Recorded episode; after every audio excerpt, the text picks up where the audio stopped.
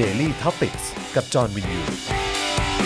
สวัสดีครับ ต้อนรับทุกท่านเข้าสู่ Daily Topics นะครับ ประจำวันที่ 26เอ่อเมษายน นะครับ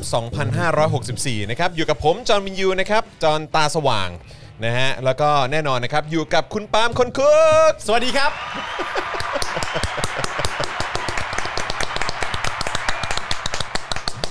มัน มันกลับมาอีกแล้วอ่ะ ต้อนรับการกลับมาของ ครับ มินิปาล์มสวีคนะฮะ ใช่ครับผมสำหรับคุณผู้ชมท่านใดที่กำลังรออยู่ว่าสัปดาห์นี้ครับจะเป็นมินิสัปดาห์แห่งปาล์มอีกหรือไม่ อ่ะ ตอบตรงนี้เลยว่าเป็นนะครับ เออ นะฮ ะ เอาทำไมถึงกรี๊ดล่ะ เออนะฮะ แต่ก็เอ่อไม่ไม่ใช่วันศุกร์อีกเช่นเคย ไม่ใช่วันศุกร์นะค นะค รั รับ บผม ก็จะเป็นวันจันทร์ถึงพฤหัสนะครั ใช่ครับ ก็จะเป็นคุณปาล์มนะครับ เพราะว่าครูทอมนะครับยังคงต้องกักตัว ใช่ นะครับเพื่อความปลอดภัยในเอ่อเรื่องของโควิด -19 อยู่ ใช่ครับ นะนะฮะก็เป็นกำลังใจให้กับครูทอมด้วย ครับ เออพูดถึงครูทอมเดี๋ยวต้องเปิดคลับเฮาส์ด้วย อ๋อ นะครับ โอเค เดี๋ยวเดี๋ยว ครับ เดี๋ยวสักครู่นะครับนะฮะอ่ะแต่ว่าแน่นอนนะครับดูแลการไลฟ์นะครับโดยอาจารย์แบงค์มองบนนะครับ สวัสดีครับ สวัสดีครับอาจารย์แบงค์ครับ อ่ะโอเค คุณปาล์มรบ ครับ กวนคุณปาล์มดูคอมเมนต์ก่อน ครับ นะครับเดี๋ยวผมขออนุญาตเอ่อเปิดคลับเฮาส์ก่อน ได้ นะค ครั รับ บ เดี๋ยวแฟนๆในคลับเฮาส์จะบ่นนะครับว่าอ้าววันนี้ไม่มีคลับเฮาส์เหรอ ใช่ครับผม นะ ก็มีคุณผู้ชมนะครับ ส่งเข้ามาว่าฝากไล่ประยุทธ์ด้วยค่ะ ไล่ไล่มา 7 ปีแล้วครับ ใช่ครับผม ไล่มาจนแม่งส่งลูกน้องนะครับ เออ นะฮะมาแจ้งความกูแล้ว นะครับ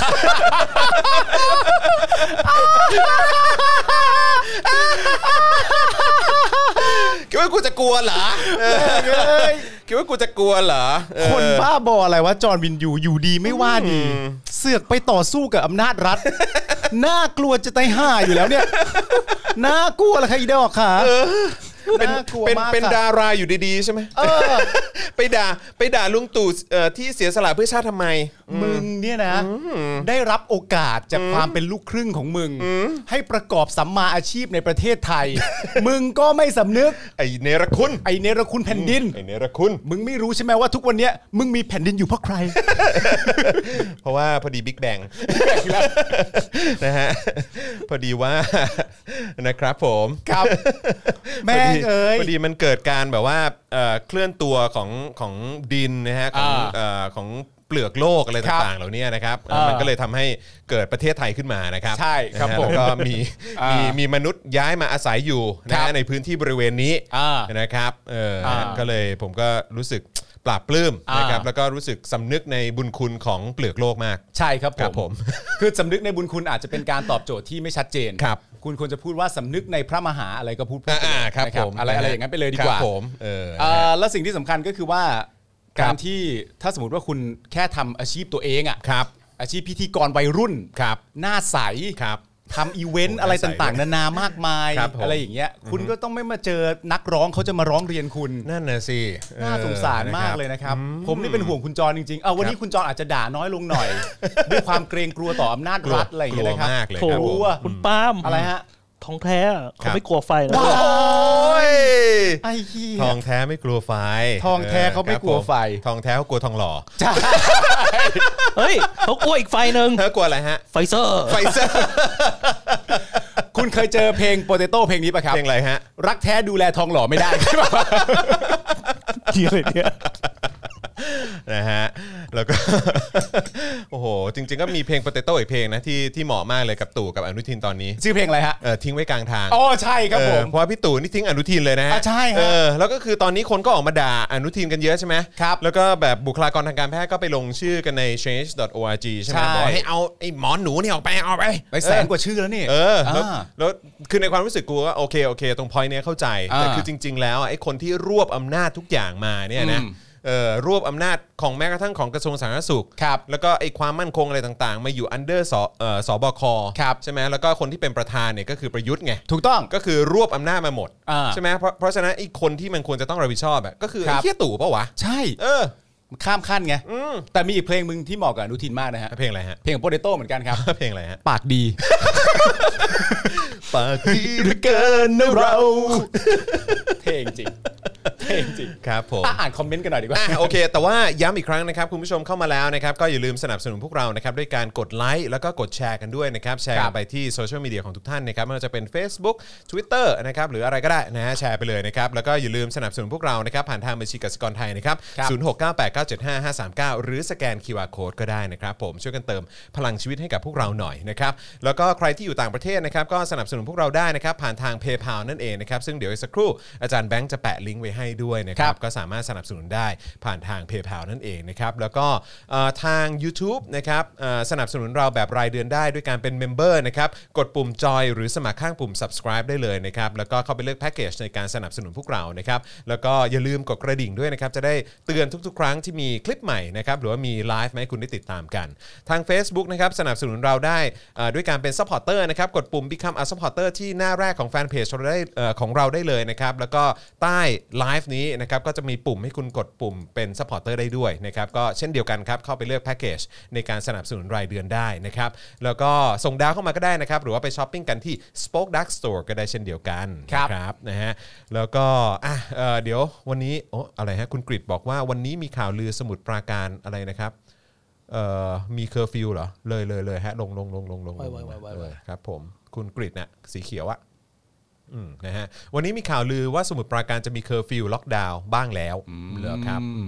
ซึ่งตามที่เข้าใจก็เข้าใจว่าก็จะเป็นอำนาจของผู้ว่า อ่า แต่ละจังหวัด ใช่ครับ นะเพราะว่า ซึ่งนนทบุรีก็โดนไปแล้วนะฮะ โดนไปแล้ว ใช่ครับ ใช่ไหมฮะ เรียบร้อยครับ มครับผมนะฮะเออซึ่งวันนี้พี่โรซี่ส่งเอ่อโพสต์หนึ่งมาให้อ่านนะน่าสนใจมากเลย คุณเห็นยังที่ที่พี่โรซี่ส่งมาใน ยังยัง ใน ยังยัง ในกลุ่มอะ ยัง เออซึ่งเดี๋ยวเดี๋ยวผมผมอ่านให้ฟังก่อนแล้วกันนะครับ เพราะว่าก็ไหนๆตอนนี้เรากำลังรอเอ่อคุณผู้ชมเข้ามาติดตามพวกเราอยู่นะครับ ก็พี่โรซี่ส่งโพสต์เข้ามาเป็นโพสต์ของ คนที่เขาอยู่แถวปทุมธานี ครับ เขาแฮชแท็กว่าถ้าการเมืองดี อืม นะครับคำนี้ไม่ใช่เรื่องเพ้อเจ้ออนะครับเขาบอกว่าเดือนธันวาคม 63เนี่ยปทุมธานีเกิดการเปลี่ยนแปลงด้านการเมืองครั้งใหญ่ ครับ เมื่อบิ๊กแจ๊ดจากพรรคเพื่อไทยเอาชนะลุงชาญ นายกเก่าที่ครองตำแหน่งมา 4 สมัยก็คือ 16 ปีนะในการเลือกตั้งนายกอบจ ครับ หลังจากนั้นไม่กี่เดือนครับสะพานกลับรถหน้าฟิวเจอร์ ที่มืดสนิทไม่มีไฟ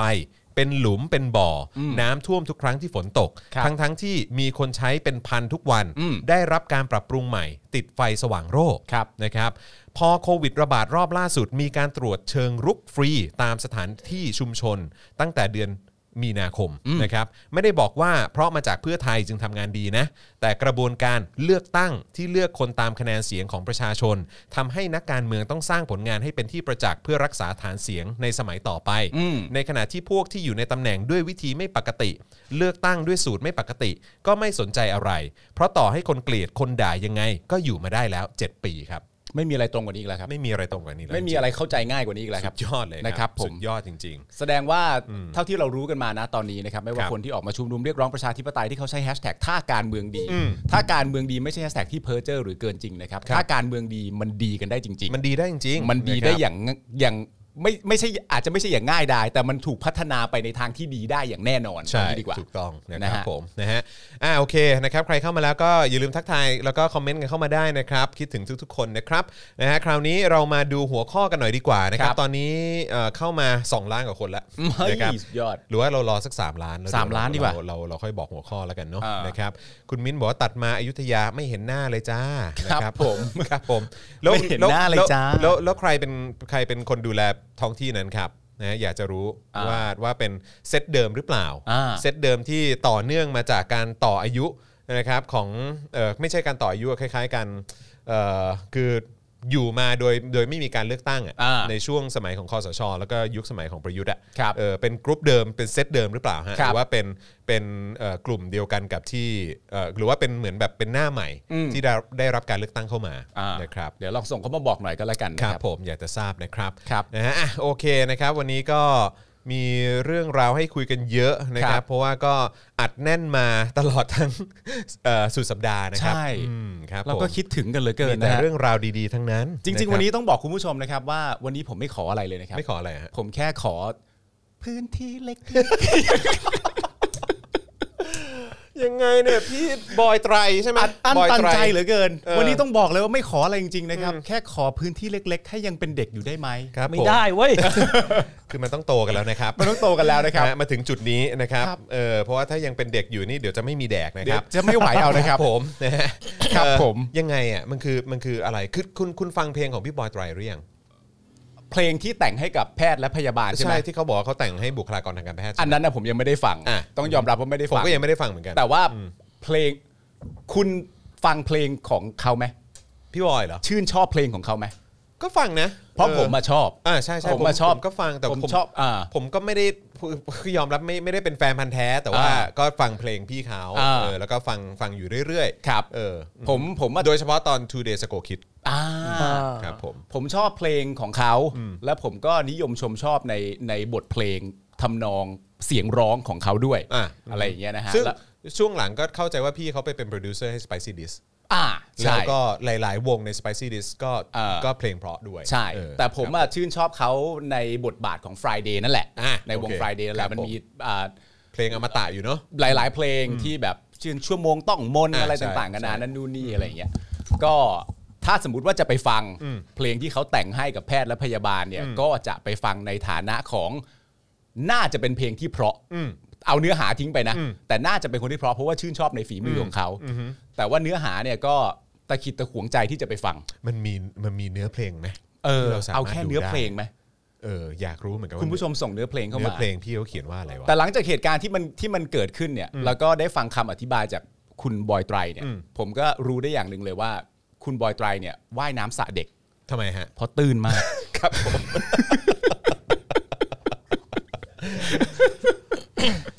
ไม่คือ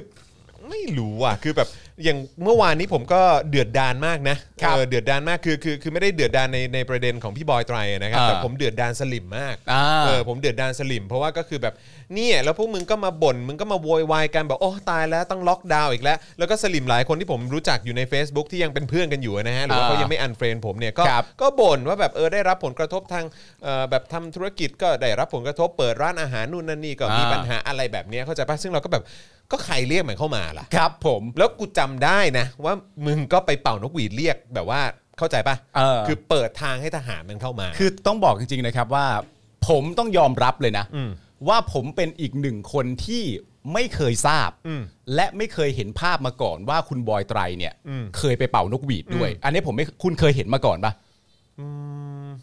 จำไม่ได้วะ ผมอ่ะไม่เคยเห็น แต่ ผม พอเห็นภาพอะอ๋ออืมโอ เอ เค อผมผมรู้ด้วยใจตัวเองเลยว่าเออกูไม่เคยเห็น เพราะฉะนั้นในความรู้สึกผมก็คือว่า เออ ก็อยู่ดีไม่ว่าดีนะเพราะผมถามคนมาหลายๆคนหลาย ๆ คนก็ไม่รู้ว่าอ้าวตกลงบอยไตรเป็นหนึ่งในคนที่เคยเป่านกหวีดด้วยเหรอ ซึ่ง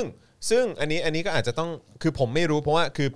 คือผมอะสำหรับคนเป่านกหวีดอะ อืม เอ่อสำหรับผมนะมันจะมีอาจจะมีข้อแม้ให้นิดนึง คือ ข้อแม้ให้นิดเดียว นิดเดียวจริงๆ คือ คือคนที่มาเป่าตอนที่ไอ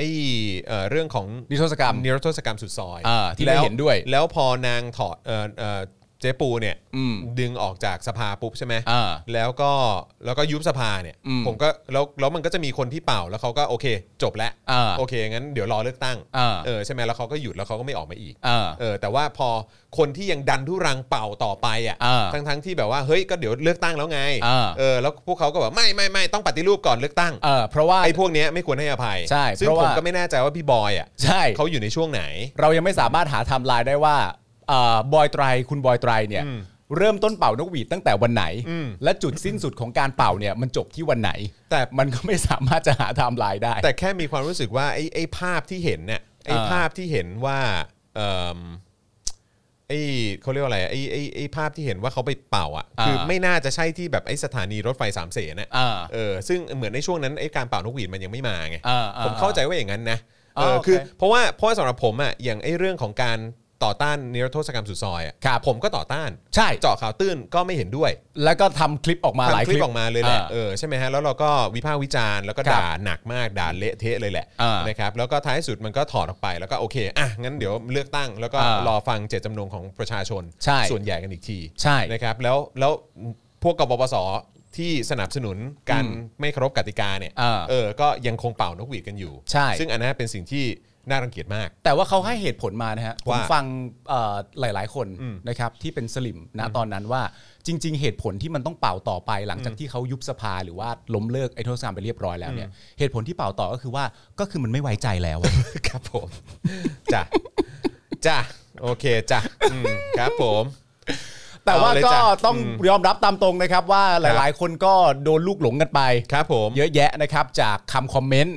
ในเชิงที่ให้กำลังใจ ครั คุ บ ณ ผม บอยไตรอีกทีหนึ่ง ครับผม เช่นปาเต็ดก็เช่นเดียวกันนะครับล่าสุดวันนี้ปาเต็ดก็ออกมาขอโทษแล้ว เอาเหรอฮะ ครับผมที่บอกว่า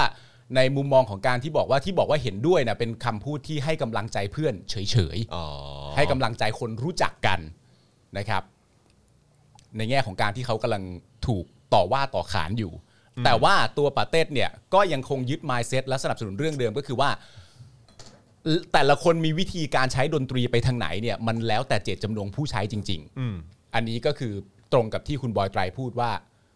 แต่แต่มึงเข้าใจป่าว่าประโยคที่คุณบอยไตรออกมาพูดอะประมาณสักทุกๆสองบรรทัดมันจะขัดกันเองอะ อืม นึกออกปะมันก็มีตั้งคำถามมากมาย เพราะว่าคุณบอยไตรก็บอกว่าทุกวันนี้เนี่ยก็ยังรู้สึกหงุดหงิดคำพูดเขานะ ทุกวันนี้ก็ยังคงรู้สึกหงุดหงิดกับเหมือนอารมณ์แบบทุก ๆ นายกจากทุก ๆ รัฐบาลอะ what ที่ขึ้นมา อ่าฮะ ที่ขึ้นมาบริหารประเทศเลยผมก็ตั้งคำถามเล่นๆว่า ณตอนนี้อย่างแรกเลยว่าที่อยากรู้ก็คือว่าถ้าคำพูดนี้คือคำพูดว่ารู้สึกหงุนงงกับทุกนายกเนี่ยคำถามน่าจะเป็นว่าครั้งล่าสุดในเลือกพักไหน อืม นะน่าจะตั้งคำถามแบบนี้ก่อนว่าครั้งล่าสุดในเลือกพักไหนใช่ไหมและที่ตามมาก็คือว่า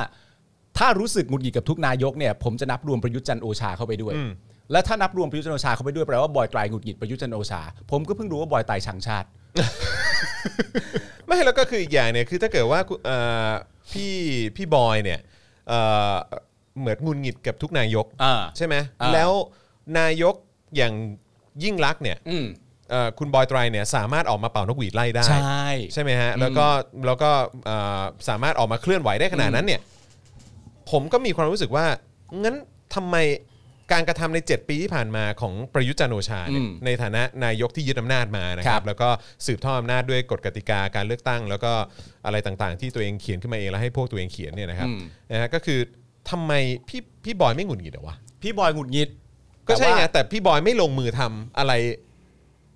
ขนาด ใช่ แบบขนาดแบบตอนไปไล่ยิ่งรักษณ์อ่ะ พี่บอยเขาอาจจะพูดก็ได้ว่านี่มันคนละบริบทกัน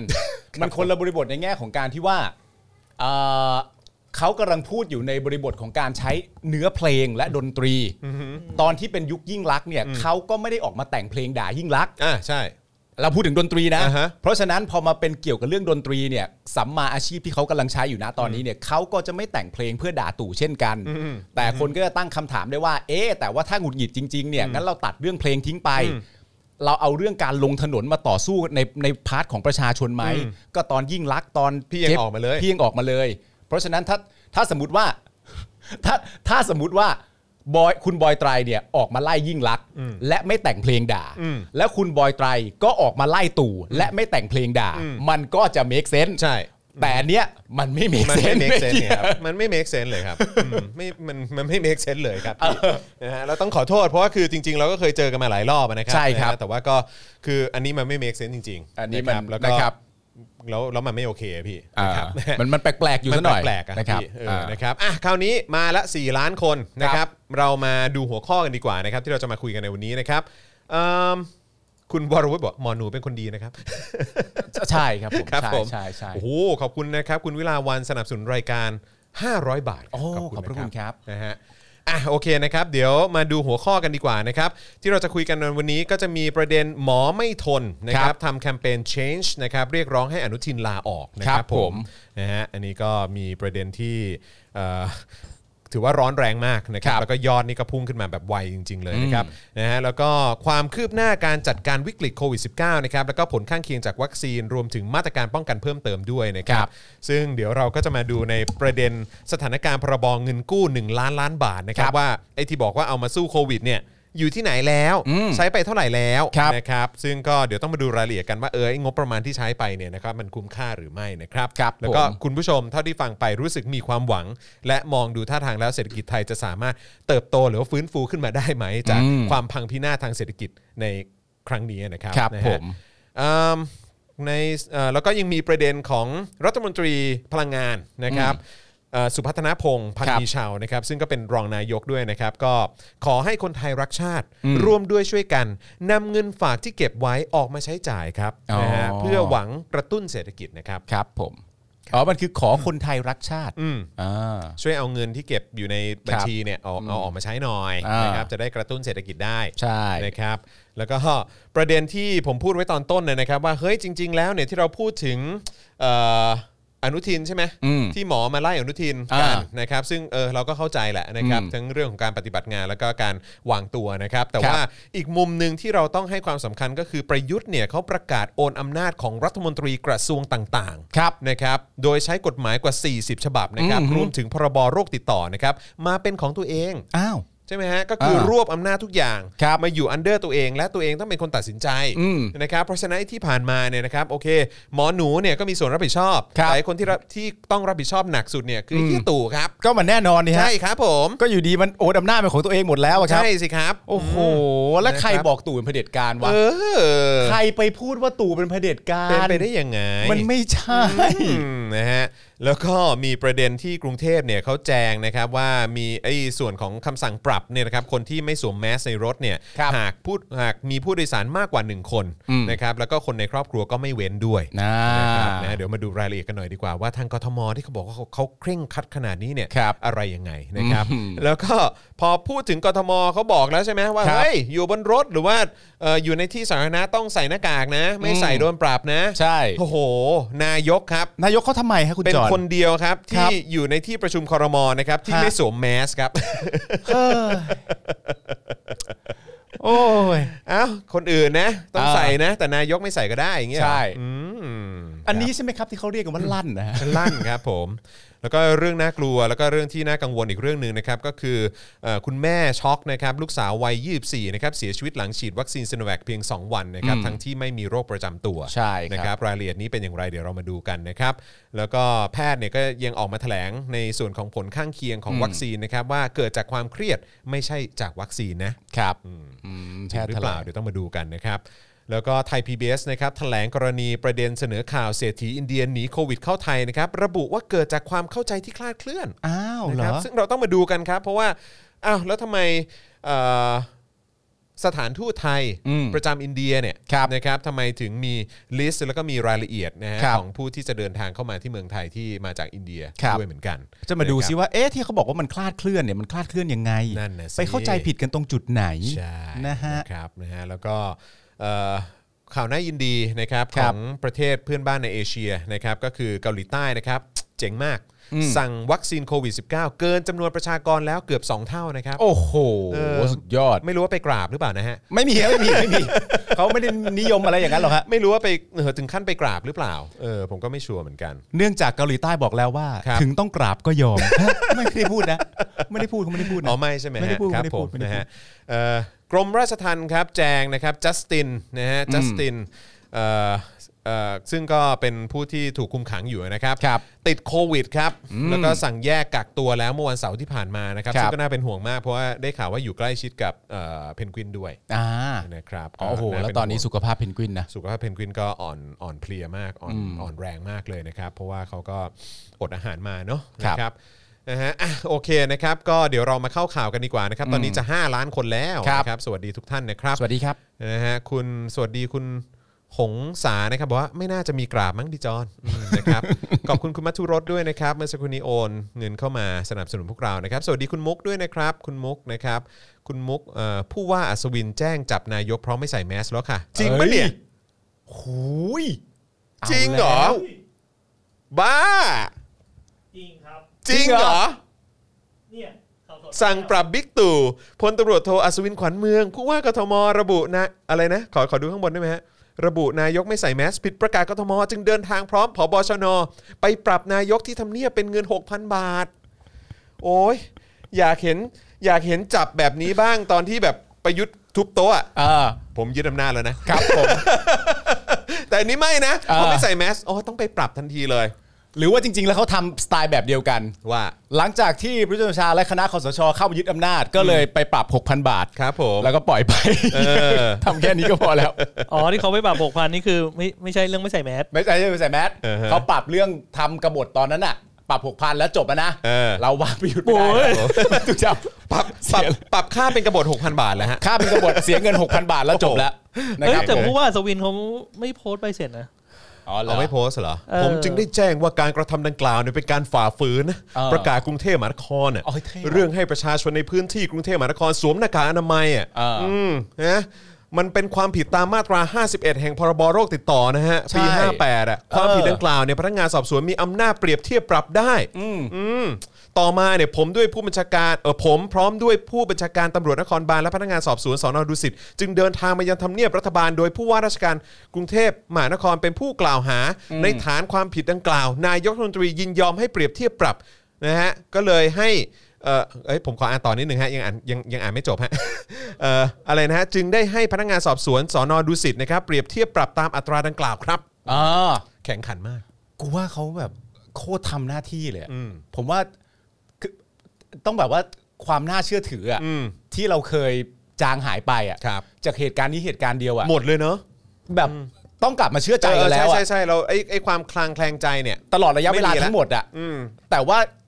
กล้าทำอย่างนี้อะ ครับ กับนายกอะ เฮ้ย ของประเทศเราอะ เฮ้ย ด้วยการเดินทางมาแล้วปรับเงินเขา6,000 บาทอะจากการไม่ใส่แมสอะ อยากเห็นอยากเห็นตำรวจจับแบบเนี้ย เออ แบบเข้าใจปะเวลา อ่า เวลาแม่งยึดอำนาจอ่ะ ใช่ คืออยากเห็นมาก ใช่ อืม แต่ อยา ว่าก เห็นมาก ยึดอำนาจมันไม่ได้ปรับ 6,000ไง อืม เข้าใจปะ ครับผม มันก็เลย เข้า จับ คุกประหารชีวิต ใช่ มันเข้าคุกประหารชีวิตอะก็เลย เออ มันก็เลยลำบากซะหน่อย ครับผม อ่ะแต่ไม่เป็นไรก็ถือว่าเอ่อที่เคยขุนข้องหมองใจที่ผ่านมาพอเห็นทำงานแข่งขันขนาดนี้ก็ อืม โอ้ยต้องยกโทษให้แล้วแหละ ใช่ใช่ ต้อง ใช่ ยกโทษให้ผู้ว่าสบินแล้วแหละ อ่า อืมทำงานดีมาก สำหรับของขวัญในการยกโทษเราก็จะ ครับ เอ่อด่าเหมือนเดิมนะครับ ผมอยากให้อีกหน่วยงานหนึ่งเขาไปอ่ะ อะไร กรมสรรพากร อ่า อ่ะไปทำอะไรดี อ้าว ทำอะไรไปทำอะไรนายกดิ ไป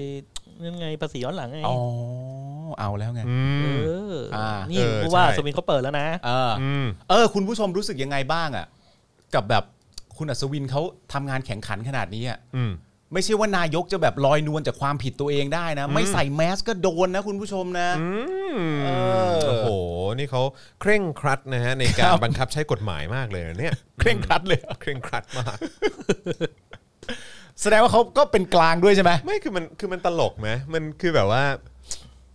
คือไม่งตลกจริง ๆ อ่ะ มันแบ ครับ บ คือ คือมึงจะทำอะไรแบบนี้ไปทำไม เออ เข้าใจปะคือมึงจะทำอะไรแบบนี้ไปทำไมไง ครับ คือไม่เก็ตเลยคือแบบว่า อืม คือนี่ก็เหมือนผมไม่รู้ว่าประยุทธ์บอกหรือเปล่านะ ว่าเออโอเคก็ให้ผู้ว่ามามาจับเลยเออ เออ หรือว่าผู้ว่าก็แบบโอ้ไม่ได้แล้ว ต้องทำอย่างนี้เพื่อเรียกความมั่นใจให้กับประชาชน หรือว่าให้ดูว่าเออเนี่ยดูสิทุกคนเท่าเทียมกันอะไรแบบเนี้ย ให้กลับมามีความน่าเชื่อถื ต้องทำแบบนี้แล้วแหละแล้วอาจจะต้องแจ้งนายกว่านายกครับ ผมต้องทำอย่างนี้จริงๆนะครับไม่งั้นแบบคนเขาจะไม่เชื่อถือเอ่อในเรื่องของการบังคับใช้กฎหมายนะครับ อ่า ว่าทุกคนเท่าเทียมกันอะไรอย่างเงี้ย อืม เออแล้วคือซึ่ง 7 ปีที่ผ่านมาวัดเดอะฟักอะเข้าใจ ใช่ ปะเออ จริงๆ แล้วคือ ถ้า มึงจะมาทำอะไรตอนนี้ เออ อ๋อ เพราะว่าคือประชาชนออกมาด่ากันเยอะ เออ อะไรอย่างเงี้ยเหรอ ก็เลยแบบ โอ้ ต้องขยับตัวอะไรกันนิดนึง ใช่ เออ ให้ดูเหมือนว่า เออ แบบ เฮ้ย ทุกคนเท่าเทียมกัน เออ เออ ไม่มีหรอก ไม่มีคนที่ได้ ได้สิทธิพิเศษอะไรเหนือกว่าคนอื่น ไม่มี อืม อะไรอย่างเงี้ย ซึ่งในความเป็นจริงถ้านายกเป็นคนที่แข็งแกร่งมากกว่านี้อะ ครับ นายกก็ควรจะบอกกลับไปว่า สมมติว่าตามที่คุณจอมเขาบอกจริงว่าเออท่านผมต้องทำนะ อืม เพราะว่าถ้าผมไม่ทำเนี่ยความน่าเชื่อถือของเราเนี่ยมันจะลดจางหายไป หรืออาจจะนำกู้กลับมาไม่ได้อีกแล้วอะไรเงี้ย อืมอืม นายกก็ควรจะตอบกลับไปว่า นี่มึงตลกปะเนี่ยมึง ใช่ มึงมึงคิดว่าเขาเชื่อกูอยู่ มึงหา เหรอ นะเนี่ย มึงเอาหาใช่ไหมมึงคิดว่าประชาชนในประเทศเขาเชื่อพวกเรา มึงมึงมึงล้อเล่นละอันนี้มึงล้อเล่นละ ใช่ มึงมึงเอาความจริงมาพูดกันสักวันเถอะนะ เออ ใช่ เชลเฟอร์เซอร์บอกว่าประยุทธ์เขาเตรียมไว้หกพันพอดีหรือว่ามีเงินทอนด้วย อ่า ครับผม อ๋อวันที่เดินทางมาจับก็คือเหมือนพูดจากันก่อนว่าท่านมีเท่าไหร่อะ อืม ตอนเนี้ย ครับผม ตอนนี้เหรอก็หกพันเราจะเปรียบเทียบจับในรา คาหกพัน เราจะเปรียบเทียบปรับใช่ไหมฮะ เปรียบเทียบปรับ อืมครับ ในราคา ผม หกพันพอดี ครับผมอืมนะฮะ โอ้รู้สึกเป็นกลางนี่มันดีจัง เออ นะครับ อ่ะ โอเค เดี๋ยว เดี๋ยวฝาก เอ่อ ฝาก เอ่อ คุณปาล์มดูข้อความแป๊บหนึ่งนะครับ เดี๋ยว ครั ผ บ มขอ ผมขอ เอ่อ เช็ค เช็คข้อมูลข่าวเพิ่มเติมอีกนิดหนึ่ง ได้ นะครับ ผมเอ่อคุณหงสานะครับ บอกว่านี่มันไม่ใช่ตลกเชิญยิ้มนะครับ ครับผม อ่ามีคนโอนแล้วนะครับ อ่า ผม ขอบคุณนะค อ่า รับ ขอบคุณนะครับผม แผนยุทธศาสตร์สร้างธาตุภายใน 20 ปี สร้างธาตุเหรอ เนี่ยยุทธศาสตร์สร้างธาตุมีคุณผู้ชมเขียน แผนยุทธศาสตร์สร้างชาติ สร้างธาตุ อืม ไม่ใช่สร้างชาติไง เอออะไรฮะคุณคุณมุกบอกว่าเอออ้าวเหรออ๋อโอเคอ่ะได้ได้ได้ได้ได้เดี๋ยวใส่ก็ได้ อ่ะใส่มา ครับ ใส่ ผ เลย ม มา อ่ะอ่ะงั้นเดี๋ยวฝากฝากคุณปาล์มแป๊บหนึ่ง อ่า ผมต้องเดินไปหยิบเอ่อแป๊บหนึ่งนะ ได้ เพื่อความเพื่อความสบายใจของทุ อ่าก ฝ่ย ความสบายใจอ่ะใส่ใส่ใส่ นี่ขนาดอยู่ที่บ้านนะเนี่ย เออใส่ซะหน่อยใส่ซะหน่อยอ่ะ ปาล์มคุณปาล์มใส่แป๊บหนึ่ง ได้ได้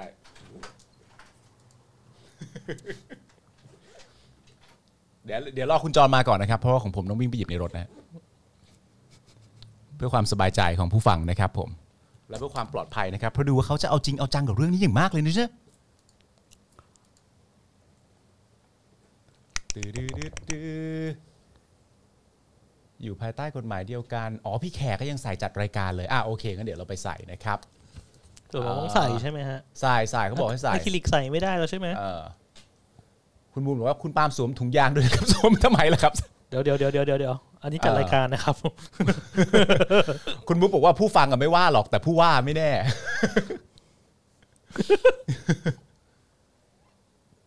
ที่บ้านเป็นเคหสถานไม่เข้าเงื่อนไขครับ เออยังไงวะ เออว่ะ อ๋อมันแล้วแต่ใช่ไหมอย่างพี่แขกก็อาจจะจัดรายการที่สตูดิโอที่เป็นสตูดิโอกลางอย่างนี้ถูกไหม เออเออ แต่ว่าถ้าจัดรายการที่บ้านนี่เราจะอ้าวใส่ใส่ก็ใส่ใส่ก็ใส่อ่ะใส่ใส่อาจารย์แบงค์ใส่อ่ะใส่กันให้หมดนะ เดี๋ยววันนี้ผมเปิดหน้าเลย ได้ได้ ผมเปิดหน้าเลย อาจารย์แบงค์ใส่แล้ว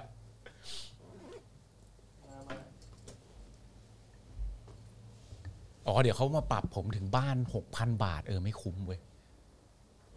อ่า เดี๋ยวอ่านคอมเมนต์เรื่องพางก่อนนะครับ ผู้ว่าดูไลฟ์แล้วจะมาเปรียบเทียบปรับคุณจอนกับคุณปาล์มเท่าไหร่ดีนะ เดี๋ยวก็บอกเขาแล้วกันว่ามีประมาณ20 บาท อ่ะ จอนคุณมาดูคอมเมนต์ต่อ ผมจะไปเอาแมสมา อ้าวเหรอ ใช่ อ่ะเสียงเป็นไงบ้างครับ คุณคุณผู้ชมและคุณผู้ฟัง เดี๋ยวจะหาว่านะฮะอืมแมสผมสวยไหมอืมนะครับ เสียงเป็นไงบ้างอ่ะ ต้องอยู่ใกล้ๆอย่างนี้ใช่ไหมฮะ บ้านคนเดียวแต่จับกลุ่มในบ้านเสี่ยง อ๋อโอเคโอเคอันนี่ขนาดอยู่บ้านเดียวกันนะฮะ อืมนะ ค ฮะ รับ โอเคนะครับ อ่ะโอเคนะครับ เดี๋ยวมาดูข่าวกันเลยดีกว่านะครับ เราจะเข้าข่าวไหนกันก่อนดีเนี่ย อ๋อเดี๋ยวรอคุณปาล์มก่อนแล้วกันนะครับ เดี๋ยวนี้ผมเปิดหน้าเลย หืม อ่าเดี๋ยวผมเดินเข้ากล้องเปิดหน้าเลย อะไรนะ เขาอยากให้ผมใส่เขาอยากให้ใส่มาใช่ไหม อ๋ออยากให้ใส่แมส เออ ผมเดี๋ยวผมใส่มาให้ อ่าอ่าใส่ใส่ใส่ใส่ใส่นี่จะได้เห็นหน้าอาจารย์แบงค์แล้วนะครับอ่า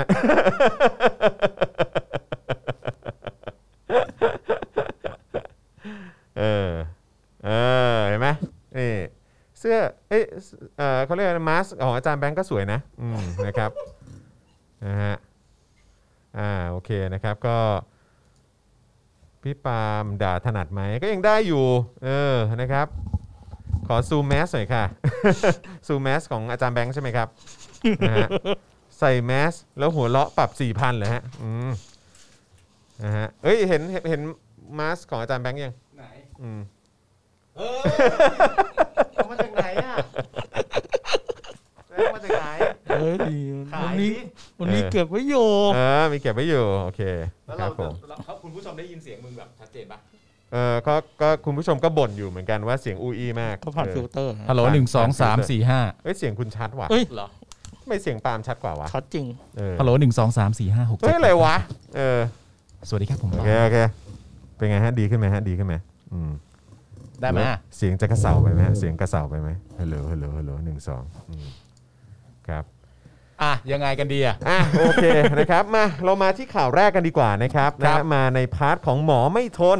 ทำแคมเปญ change นะครับเรียกร้องให้อนุทินลาออก ครับ นะครับเมื่อวานนี้นะครับกลุ่มที่มีชื่อว่าหมอไม่ทนนะครับ ตั้งแคมเปญล่ารายชื่อผ่านเว็บไซต์ change.org นะครับ ครับผม เรียกร้องให้นายอนุทิน ชาญวีรกุล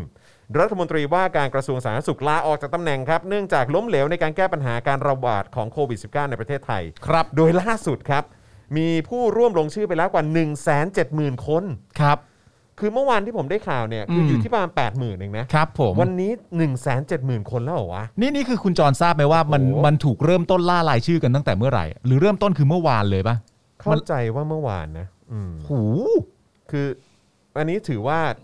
กระแสมันไวมากเลยอะ ครับผม เออนะครับ เฮ้ยมีแต่คนบ่นบอกว่าเสียงผมมันไม่ชัดอ่ะ ผมว่ามันเป็นหน้ากากผ้าครับ มันใช่ อ๋อเหรอเออโอเคงั้นเดี๋ยวผมไปเปลี่ยนอีกอันไหม ได้ เอาให้ชัดกว่านี้ ได้ได้ได้ ต้องเป็นหน้ากากธรรมดาใช่ไหม หน้าเออหน้ากากแบบหน้ากากอนามัยจริงๆอ่ะ อ๋อโอเคโอเค อ่า เสียงมันจะไม่น่าอ่าโอเคโอเคงั้นฝาก ได้ได้ได้ ฝาก ได้ คุณ ได้ ปาล์ม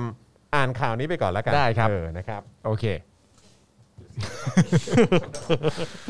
แม่รายการสดนี่มันก็เป็นรายการสดจริง ๆ นะครับผมอ่ะย้ำอีกครั้งหนึ่งแล้วกันนะครับ เมื่อวานนะครับ มีกลุ่มที่ชื่อว่าหมอไม่ทนนะครับ ได้ตั้งแคมเปญล่ารายชื่อผ่านเว็บไซต์ change.org นะครับ เรียกร้องให้นายอนุทิน ชาญวีรกุลรัฐมนตรีว่าการกระทรวงสาธารณสุขลาออกจากตำแหน่งนะครับ เหตุผลก็คือว่าล้มเหลวในการแก้ปัญหาการระบาดโควิด -19 ในประเทศไทย โดยล่าสุดนะครับมีผู้ร่วมลงชื่อแล้วจำนวนกว่า 170,000 คนแล้วนะครับและอย่างที่คุณจรพูดนะครับ เมื่อวานที่เห็นอยู่เนี่ยมีอยู่ประมาณ 80,000 แต่วันนี้ก็มาเป็นแสนเจ็ดแล้วนะครับ ด้านนายอนุทินนะครับกล่าวถึงกรณีที่กลุ่มหมอไม่ทน ตั้งแคมเปญล่ารายชื่อให้ลาออกนะครับ ว่าวันนี้หมอทุกคนในกระทรวงสาธารณสุขที่ทำงานร่วมกันยังทนได้อยู่ครับ ไม่เห็นมีใครออกมาบอกว่าไม่ทน ที่ผ่านมาเจอลักษณะนี้หลายครั้ง ไม่เคยเสียกำลังใจและจะเดินหน้าต่อไปครับ ประเด็นสำคัญที่เราอาจจะอยากชี้แจงให้คุณอนุทินได้ยินนะครับ ก็คือว่า ณตอนเนี้ยประชาชนน่ะเขาไม่ได้แคร์เรื่องกำลังใจของคุณอนุทินนะครับ ว่ามันจะลดน้อยถอยลงมากมายแค่ไหน เขาแคร์ความปลอดภัยของประเทศนะครับ เพราะฉะนั้นคุณอนุทินไม่จำเป็นจะต้องออกมาอ้างว่า เรื่องแบบนี้ไม่ทำให้ผมเสียกำลังใจหรอกครับ ผมว่ามันไม่ใช่ประเด็น อืม ประเด็นน่าจะเป็นว่าเขาเริ่มจะล่ารายชื่อเพื่อไม่เอาคุณจากความล้มเหลวในการจัดการโควิด -19 ไม่ได้เป็นพาร์ทเกี่ยวกับกำลังใจคุณเลยแม้แต่นิดเดียว อืม นะฮะ ครับ เข้าใจด้วยอ่ะคุณจอลองพูดหน่อยสิ ฮะสวัสดีฮะชัดขึ้นไหม อืมชัดขึ้นครับ โอเค ชัดขึ้นเยอะนะโอเคครับผมนะฮะ อ่า เพราะฉะนั้นก็คือคุณอ่านไปถึงตรงพาร์ทที่อนุทินเขาออกมาบอกแล้วใช่ไหม อนุทินบอกว่าเจอลักษณะนี้มาหลายครั้งไม่เคยเสียกำลังใจและจะเดินหน้าต่อไป อ๋อครับผมแล้วก็ยังบอกด้วยนะครับว่า ใครชมผมก็ฟัง อืม ใครว่าผมก็ฟัง ครับ หลายๆ คนว่ามาแล้วฟังเข้าท่าก็ไปทำตาม อืม แต่ผมก็ต้องชมฮะแต่ผมก็ต้องชมตัวผมเอง อืม ผมว่าผมก็ยังทำงานได้อยู่ ครับ อ๋อนะครับ ผมก็ทำต่อไป อืม ตอนเข้าผมก็ขอขอเขามาที่นี่ ถ้าจะไปผมก็ขอไปด้วยตัวเอง ไม่ต้องห่วงหรอกครับ ถ้ามันไม่ไหวผมไม่อยู่หรอกอืม คือประเด็นมันไม่ใช่ว่าคุณอนุทินไหวหรือไม่ไหวฮะมัน ใช่ ประเด็นมั ครั น บ อยู่ที่ว่าประชาชนไหวหรือไม่ไหวมากกว่า คุณอนุทินตั้งใจฟังนะครับ ครับ สองพารากราฟนี้นะครับ ครับ พารากราฟแรกเนี่ยประชาชนเขากำลังพยายามจะบอกว่า เขาไม่ได้แคร์แล้วก็ไม่ได้สนเรื่องกำลังใจของคุณอนุทินนะครับเขาแคร์เรื่องฝีไม้ลายมือในการรับมือกับโควิด อืม -19 และอันต่อไปที่ตามมาเนี่ยเขาก็ไม่ได้แคร์ด้วยนะครับ ว่าคุณอนุทินไหวหรือไม่ไหว อืม สิ่งที่คุณอนุทินควรจะแคร์ก็คือว่าประชาชนเนี่ยมันไม่ไหวกับคุณ อืม ไม่ใช่ว่าคุณโดนด่าแล้วคุณยังไหวหรือเปล่า อืม หรือรับสถานการณ์นี้ไม่ว่ามันจะเลวร้ายแค่ไหน คุณก็ยังไหวอยู่หรือเปล่า อืม คุณอนุทิน น่าจะเข้าใจผิด คุณ นะค อ รับ นุทินเข้าใจผิดไปไกลมากเลยนะครับ ผม นะครับอ่ะอ่ะต่อต่อสิ อ่ะอ่ะต่อครับต่อครับ เออ นะฮะอ่ะโอเคนะครับขณะเดียวกันนะครับเมื่อวานนี้เนี่ยนะครับพบว่ามีแฟนเพจโรงพยาบาลหลายเพจ โพสต์ให้กำลังใจในายอนุทินด้วยแฮชแท็กทองแท้ไม่กลัวไฟแฮชแท็กเซฟอนุทินนะครับอย่างเช่นเอ่อเพจข่าวประชาสัมพันธ์โรงพยาบาลพุทธชินราชนะครับพิษณุโลก ครับ เพจโรงพยาบาลปากช่องนานา เพจ R9 Channel นะครับหรือว่าศูนย์ข่าวเขต ครับ สุขภาพที่ 9 รวมถึงเพจโรงพยาบาลลำปางที่ก่อนหน้านี้ก็เคยมีข่าวนะครับว่าบุคลากรทางการแพทย์ที่โรงพยาบาลลำปางเกือบ 40 คนเนี่ยเกิดอาการไม่พึงประสงค์ อืม หลังได้รับการฉีดวัคซีนซ i โนแวคนะครับ ครับ โดยเพจโรงพยาบาลลำปางเนี่ยได้โพสต์ว่าบุคลากรทางการแพทย์และสาธารณสุข โรงพยาบาลลำปางขอขอบพระคุณท่านรองนายกรัฐมนตรี และรัฐมนตรีว่าการกระทรวงสาธารณสุขนายอนุทินชาญวีรกุล ที่ได้เมตตาดูแลพวกเรา และแก้ปัญหาสุขภาพของพี่น้องประชาชน ทุ่มเทแก้ปัญหาการระบาดไวรัสโควิด -19 มาโดยตลอด ขอเป็นกำลังใจให้ท่านร่วมสู้ไปกับพวกเรา ทองแท้ย่อมเป็นทองแท้สู้ไปด้วยกัน อืม ต่อมานะครับหลังจากที่โรงพยาบาลต่างๆ โพสต์ข้อความให้กำลังใจนายอนุทินนะครับปรากฏว่ามีผู้ใช้งานอินเทอร์เน็ตเข้าไปแสดงความคิดเห็นเป็นจำนวนมาก ครับ น่าจะใต้เป็นคอมเมนต์ใต้ใต้โพสต์แหละนะ อ่า โดยมีการตั้งข้อสังเกตว่าโรงพยาบาลเหล่านี้เนี่ยโพสต์ข้อความในเวลาไล่เลี่ยกัน อีกทั้งยังมีเนื้อหาใกล้เคียงกัน โดยเฉพาะการใช้แฮชแท็กทองแท้ไม่กลัวไฟ และแฮชแท็กเซฟอนุทิน ส่งผลให้บางโรงพยาบาลนะครับตัดสินใจลบโพสต์ดังกล่าวออกไปแล้วนะครับ ครับผม โดยในกรณีของแฟนเพจโรงพยาบาลพุทธชินราช พิษณุโลกนะครับได้มีนายแพทย์รายหนึ่งนะครับที่ทำงานในโรงพยาบาลนี้ ได้โพสต์แสดงความไม่เห็นด้วยกับโพสต์ ให้กำลังใจนายอนุทินของโรงพยาบาล โดยให้เหตุผลว่าที่ผ่านมาเนี่ยพิสูจน์แล้วว่านายอนุทินล้มเหลวในการบริหาร และจัดการกับการระบาดของโควิด -19 ครับทำให้ประเทศต้องเจอกับวิกฤตอย่างอย่างที่เป็นอยู่ในตอนนี้ และไม่สมควรดำรงตำแหน่งรัฐมนตรีต่อไป แม้แต่วินาทีเดียวนะครับ ครับผม คือแม้แต่บุคลากรทางการแพทย์นะครับ ซึ่งอยู่ในโรงพยาบาลดังกล่าวเนี่ยนะค ค รั รั บบ ที่โพสต์ข้อความเหล่านี้ยังออกมาบอกเลยนะครับว่า อืม อืม เออ อ่า มันไม่โอเค มันมันไม่โอเคแล้วนะ อืม เออ มันมันรู้สึกว่าจะมีข้อความในการโพสต์ที่บอกเลยนะว่า คือไอ้แบบด้วยด้วยความเคารพอะไรต่างๆกันานาแล้วมีบุคลากรทางการแพทย์ที่ไม่เห็นด้วยบอกว่าไม่เคารพครับ อืม และไม่นับถือด้วยครับ ใช่ครับผม ต้องเข้าต้องเข้าใจด้วย คือแต่ว่าไอ้ประเด็นนี้นะ เวลาตอนที่ผมเห็นเขาโพสต์มาเสร็จเรียบร้อยใช่ อืม ปะ่ะของโรงพยาบาลลำปางใช่ไหม ครับ สิ่งที่ผมเห็นก็คือว่าผมเก็ตเลยนะว่า ณตอนเนี้ยสิ่งที่แบบประชาชนที่เรียกร้องประชาธิปไตยหรือ หรือการต่อสู้ของของคนรุ่นใหม่ บวกคนรุ่นเก่าบางคนด้วยเนี่ย อือฮึ เก็ตเลยนะว่าทำไมเขาถึงเรียกว่ามันมันไม่ใช่การต่อสู้กับตัวบุคคล อืม มันเป็นการต่อสู้กับระบบและระบอบ อืม ที่มีมาอย่างช้านานจริง ๆ ครับ เพราะคุณคิดภาพดิ คุณก็เคยทำงานนึกออกไหมในแบบวงการบันเทิงทำอีเวนต์อะไรต่างๆกันานานั่นนู่นนี่อะ อือฮึ ผมเข้าใจภาพเลยนะว่า อนุทินน่ะกับตำแหน่งของเขาที่ดำรงอยู่ในประเทศไทยอะ อือฮึ ถ้าจะไปที่ไหนสักที่หนึ่งอะแน่นอนมันต้องได้รับการต้อนรับอยู่แล้ว ครับ เพราะว่าเท่ากับว่าคนใหญ่คนโตไป อืม เช่น ไปที่มหาวิทยาลัยไปที่โรงพยาบาลโรงหนังอะไรต่างๆนานา อือฮึ มันก็ต้องมีการต้อนรับอย่างนี้อยู่แล้ว แล้วก็มาถ่ายรูปแล้วก็มาโพสต์ อืม ในฐานะที่อนุทินไป หรือประยุทธ์ไปหรือประวิทย์ไปหรือใครก็ตามอ่ะ ครับ แต่นั่นมันคือระบบเก่าอ่ะ อืม ระบบที่เป็นระบบใหม่ตอนนี้ที่คนรุ่นเก่าอาจจะตามไม่ทันก็คือว่าไม่ถ้าเป็นคนไม่ดีอย่าไปต้อนรับเขา อืม นึกออกไหม อือฮึ แต่แต่ไอการที่โรงพยาบาลลำปางออกมาทำแบบนี้อ่ะผมมาเข้าใจภาพเลยนะ อือฮึ เข้าใจภาพความเป็นมาของประเทศว่าเออแม่งก็เป็นกันมาอย่างนี้แหละ ครับ แต่อันที่มันทำให้แบบโอเวอร์เดอะท็อปหรือเลยไปอ่ะ อืม ก็คือเรื่องแฮชแท็กทองแท้ ใช่ มึงไปเบอร์นั้นทำไม ใช่ ถ้ามึงแค่โพสต์รูปอนุทิน อืม ไปที่โรงพยาบาล แล้วบอกว่าวันนี้อนุทินชาญวีรกุล อือฮึ มาเยี่ยมโรงพยาบาลลำปาง อือฮึ แค่นี้ อืม แม่งก็ยังจะพอไหวอยู่หน่อย อืม ๆ แต่ไอ้คำแฮชแท็กกล่าวชมเนี่ย อืม เพื่ออะไรอะ ใช่ เพื่ออะไร เพื่อ นี่ย เพื่อ เพื่ออะไรอะ อืม เนี่ยมีคนบอกว่าถ้าสมัยก่อนอาจจะเป็นป้ายตั้งก็ได้แล้วนะไอ้ เหี้ยอนุทินมา เออ นะครับ อ่ะ โอเค นะครับ ก็ เอ้อคือ ได้แต่ถอนหายใจครับ ถอนหายใจจริงๆนะฮะ มัน มันถอนหายใจ เพราะคือผม คือเราจะไปคาดหวังอะไร คือ คือ เหมือน เหมือนอย่างโพสต์ที่ ที่เราอ่านตอนต้นนะเนอะ ครับ ว่าคนที่มันมาจากการเลือกตั้งจริงๆอ่ะ อืม การเลือกตั้งที่มันแบบที่มันตรวจสอบได้ อ่า ที่มันที่มันเออการ อ่า การเลือกตั้งอ่ะ อืม เออที่มันแบบที่มันโปร่งใสที่มัน อ่า ที่มันเป็นแบบ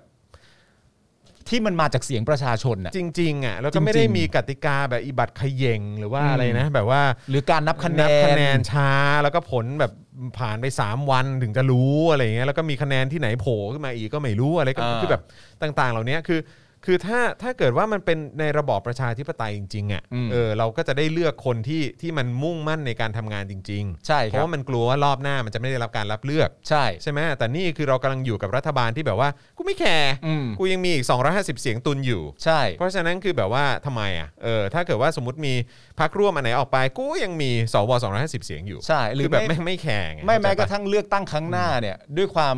ด้วยความหน้าด้าน อืม ที่เป็นสถิติที่ทำมาตลอดเนี่ย อือฮึ ผมเชื่อว่าเขาก็ไม่แคร์อยู่ดีอะ อืม เขาก็ต้องมีแผนต่อไปว่า ถ้าเกิดว่าคะแนนเสียงเราลดลงจากการนั่นนู่นนี่อ่ะแล้วกูจะแบบเล่นแร่แปรธาตุอย่างไร อืม เพื่อจะให้กูกลับมายืนณจุดเดิมจุดนี้อีก อืม มันก็เผด็จการอ่ะ ใช่ นึกออกปะแต่ประเด็นน่ะ มันคือสำหรับผมเนี่ยมันเป็นสิ่งที่ที่รัฐบาลนี้กำลังทำอยู่เนี่ย มันเป็นที่ทำให้ประชาชนต้องเจ็บช้ำมากมายขนาดนี้อะ อืม เพราะผมมีความรู้สึกว่ามันเป็นสองหอรวมกัน หอแรกนี่คือเฮี้ย อืม หอที่สองนี่คือห่วย อืม ถ้าเกิดว่าเฮี้ยอย่างเดียวอะแล้วไม่ได้ห่วยนะ อือฮึ ประชาชนจะไม่เจ็บช้ำขนาดนี้ อือฮึ คุณคุณพอเข้าใจผมป่ะ อืมอืมอืม ถ้ามันเป็นคนที่ไม่ดีอ่ะ แต่ไอคนที่ไม่ดีที่ว่ามันมีฝีไม้ลายมือ แต่ไม่ได้แปลว่ามึงกำลังทำดีนะ มึงก็ต้องถูกขับไล่ออกไปเหมือนกัน ใช่ แต่สิ่งที่เกิดขึ้นกับรัฐบาลนี้ก็คือว่า มึงเฮี้ยด้วยคือมึงเป็นคนไม่ดี อืม แล้วมึงเสือกคนไม่ดีที่ไม่มีความสามารถใด ๆ เลยด้วยเนี่ย อืมอืม คนเจ็บสุดแม่งก็คือประชาชนทุกวี่ทุกวัน อืม ทั้งเฮี้ยและห่วยเนี่ยเป็นเป็นคอมบิเนชันหรือเป็นสมการที่เอามารวมกันแล้วแบบตายอ่ะ อือฮึ ประชาชนอ่ะ อืมอืมใช่ใช่ใช่นะครับอ่ะโอเคนะคอ๋อ รับ มีคุณวสันต์บอกเออแต่มีอีกหอหนึ่งมีโหนด้วย อ๋อใช่ครับผม อ่าโหนก็ เออ สำคัญ ซึ่งอันนี้ก็แย่แย่แย่ไม่แพ้กัน เออ นะครับผมนะฮะอ่ะโอเค ต่อกันดีกว่ากับข่าวของเรานะค ค รั รั บบ มาที่ความคืบหน้าการจัดการวิกฤตโควิด -19 ไหมเออ ได้ นะครับแล้วก็ผลข้างเคียงของวัคซีนนะครับรวมถึงมาตรการป้องกันเพิ่มเติมด้วยนะครับ ครับ ตามสถานการณ์พรบเอ่อเราเรามาเริ่มที่ตามสถานการณ์พรบเงินกู้ 1 ล้านล้านบาทสู้โควิดดีกว่า ว่ามันไปอยู่ที่ไหนแล้วครับนะครับหลายคนก็ตั้งคำถามว่าเฮ้ยก็ไหนไปกู้มาตั้ง 1 ล้านล้านเนาะ อืม เออนะครับน่าจะมีเอ่องบประมาณมากพอในการที่จะมากระตุ้นเศรษฐกิจเอ ครับ อหรือว่าทำให้เอ่อวางแผนเขาเรียกว่าระยะยาวในการรับมือกับเศรษฐกิจที่เอ่อได้รับผลกระทบจากโควิด -19 อะไรแบ ครับ บ เนี้ย เนี่ยนะครับเรามาดูกันดีกว่าว่าที่เขากู้มา 1 ล้านล้านบาทเนี่ยนะครับ อืม ตอนนี้อยู่ที่ไหนแล้วนะค ค รั รั บบ ท่ามกลางสถานการณ์ระบาดของโรคโควิด -19 ที่ยังคงวิกฤตต่อเนื่องนะครับมีคำถามที่น่าสนใจเกี่ยวกับพรบเงินกู้ 1 ล้านล้านบาทนะครับที่จัดงบประมาณส่วนหนึ่งเอาไว้สำหรับสู้โควิดโดยเฉพาะ ว่าขณะนี้จำนวนนั้นเนี่ยเงินจำนวนนั้นเนี่ยมันอยู่ที่ไหนครับ ครับผม ล่าสุด Workpoint Today นะครับซึ่งก็ต้องขอขอบคุณมาก ๆ เลยนะครับเขาก็เอ่อไปเก็บข้อมูลมานะครับ ออกมาพูดถึงพรบเงินกู้ฉบับนี้อีกครั้งนะครับ โดยตั้งคำถามย้อนไปถึงงบประมาณส่วนต่างๆ ที่ถูกกำหนดไว้นะครับ หากพิจารณาจากการจำแนกงบประมาณ จะพบว่ามีงบสำหรับด้านสาธารณสุขอยู่ 45,000 ล้านบาทนะครับ อืม โดยจากการค้นข้อมูลประกอบการพิจารณาของคณะกรรมาธิการวิสามันพิจารณาติดตาม ตรวจสอบการใช้เงินตามพระราชกำหนด 3 ฉบับนะครับผลการอนุมัติและเบิกจ่ายเงินกู้อัปเดตล่าสุดเมื่อวันที่ 22 มีนาคม 64 นะครับ พบว่ามีการอนุมัติงบสาธารณสุขออกไปแล้ว 2498 ล้านบาท ครับ แต่มีการเบิกจ่ายเพื่อใช้จริงเพียง 5,065 ล้านบาทครับ เอ้า ก็คือคือคืออนุมัติงบให้กระทรวงสาธารณสุขไป 20,000 ล้าน อ่า แต่ว่าเบิกจ่ายไปใช้จริงเนี่ยแค่ 5,000 ล้าน อ่า หรือเรียกง่าย ๆ ว่าแค่ 24.7%เท่านั้น อ่า ยิ่งไปกว่านั้นนะครับ คือการพบว่ามีการเบิกค่าใช้จ่ายสำหรับการเตรียมความพร้อมของสถานเอ่อของสถานพยาบาล คิดเป็น 0%ครับ ฮะ ย้ำอีกครั้งนะครับ พบว่ามีการเบิกค่าใช้จ่ายสำหรับการเตรียมความพร้อมของสถานพยาบาล คิดเป็น 0% ครับ ทั้งที่มีการอนุมัติงบไปแล้ว 1312 ล้านบาทครับ อืม จนก่อให้เกิดคำถามว่าเหตุใดจึงไม่ใช้เงินส่วนนี้ในการจัดการความไม่สะดวกต่างๆ และในความเป็นจริงแล้ว เงินส่วนนี้เนี่ยตอนเนี้ยมันอยู่ที่ไหนครับไอ้ห มื่นหมื่นกว่าล้านเนี่ย เออ นะครับอ้าวแล้วทำไมถึงไม่ได้ใช้สำหรับเตรียมความพร้อมสถานพยาบาลล่ะนะครับ นี่มันคือศูนย์เปอร์เซ็นต์ ศูนย์ เลย เปอ นะ ร์เซ็นต์นะครับนะฮะ เออ เมื่อกลับมาดูการเบิกจ่ายงบประมาณตามความจำเป็นในเอ่อในส่วนต่างๆ ภายใต้งบสาธารณสุข 45,000 ล้านบาทเนี่ยนะครับ ครับ ที่พบการเบิกจ่ายไปเพียงแค่ 24.7%ทั้ง ครับ ที่อนุมัติงบไปกว่า 20,000 ล้านบาทนั้นเนี่ย อืม นะครับพบว่ามีการอนุมัติวงเงินเพื่อใช้ในด้านต่างๆ ประมาณ 5 ด้านด้วยกัน ครับ นะครับไอ้5,000 ล้านที่ใช้ไปเนี่ย อืม นะครับนะฮะหรือว่าไอ้เอ่ออ๋องบประมาณที่ที่ที่อนุมัติวงเงินไว้ใช้เนี่ยคือเขาอนุมัติมา 5 ด้านด้วยกัน อืม งบสำหรับใช้เป็นค่าตอบแทนบุคลากรทางการแพทย์ ครับ อนุมัติไป 3,151 ล้านบาท ครับ เบิกใช้จริงประมาณ 82.2%อันนี้เบิกเบิกเกือบร้อยเปอร์เซ็นต์ อันนี้ นะครับ เกือบเต็ม ใช่ครับผม อันนี้ซึ่งเป็นค่าตอบแทนบุคลากรทางการแพทย์นะ ครับ ค่าใช้จ่ายในการบำบัดรักษาป้องกันและควบคุมโรค อืม นะครับอนุมัติไปแล้ว 3,012 ล้านบาท ครับ เบิกใช้จริงประมาณ 76.5% อ๋อนี่ก็เยอะเหมือนกัน ใช่ อ่า ค่าจัดซื้ออุปกรณ์ทางการแพทย์อนุมัติไปแล้ว 2,076 ล้านบาท เบิกใช้จริง 4.1%ครับ อันนี้ ค่าจัดซื้ออุปกรณ์ทางการแพทย์นะฮะ ค่าจัดซื้ออุปกรณ์ทางการแพ ใช่ ทย์ เบิกใช้จริง 4.1%นะครับ ครับ เอ่อจากที่อนุมัติไป 2,076 ล้านบาท อืม ค่าใช้จ่ายในการรับมือกับสถานการณ์ฉุกเฉิน อนุมัติไปแล้ว 1,497 ล้านบาท ครับ เบิกใช้จริง 3.7%ครับ หืม ในขณะที่ค่าใช้จ่ายด้านการเตรียมความพร้อมสถานพยาบาลที่อนุมัติไปแล้ว 11,132 ล้านบาทเนี่ย ครับ ยังไม่มีการเบิกใช้แต่อย่างใดนะครับ อ่า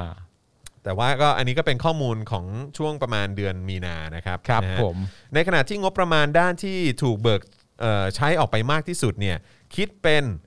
81.9%นะครับก็คืองบเยียวยาประชาชนครับ ครับ นะฮะเบิกจากงบที่ได้รับการอนุมัติแล้ว 595,853 ล้านบาท ครับ ใต้วงเงินรวมจัดสรร6แสนล้านบาทนะครับ อืม จำแนกเป็นค่าใช้จ่ายด้านต่างๆ ได้ 6 ด้านนะฮะ ครับ ประกอบด้วยเงินเยียวยาผู้ได้รับผลกระทบ และผู้มีบัตรสวัสดิการแห่งรัฐ อืม นะครับอันนี้อนุมัติไป 235,000 ล้านบาท เบิกใช้จ่ายไปแล้ว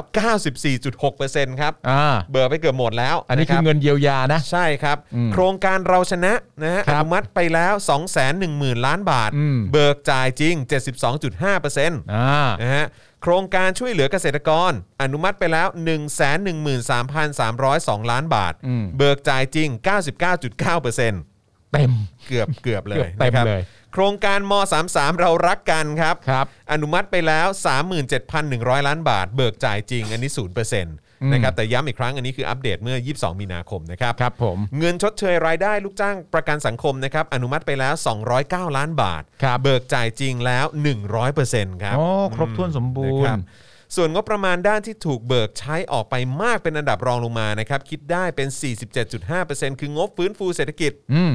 เบิกจากงบที่ได้รับการอนุมัติไป 133,115 ล้านบาทนะค ค รั รับ บ ภายใต้วงเงินรวมจัดสรร 355,000 ล้านบาท จำแนกเป็นค่าใช้จ่ายด้านต่างๆ ได้ 6 ด้านด้วยกัน ก็คือเอ่องบด้านการกระตุ้นการบริโภค ครับ นะครับ เช่นเราเที่ยวด้วยกันคนละครึ่งอะไรแบบนี้ อ่าน นะครับ อันนี้อนุมัติไป 94,000 ล้านบาท ครับ เบิกใช้จ่ายจริงแล้วเนี่ย 64.9% อืม งบพลิกฟื้นกิจกรรมทางเศรษฐกิจ อนุมัติไปแล้ว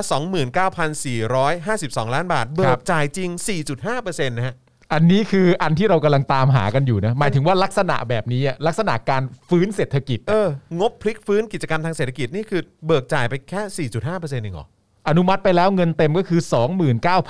29,452 ล้านบาท เบิกจ่ายจริง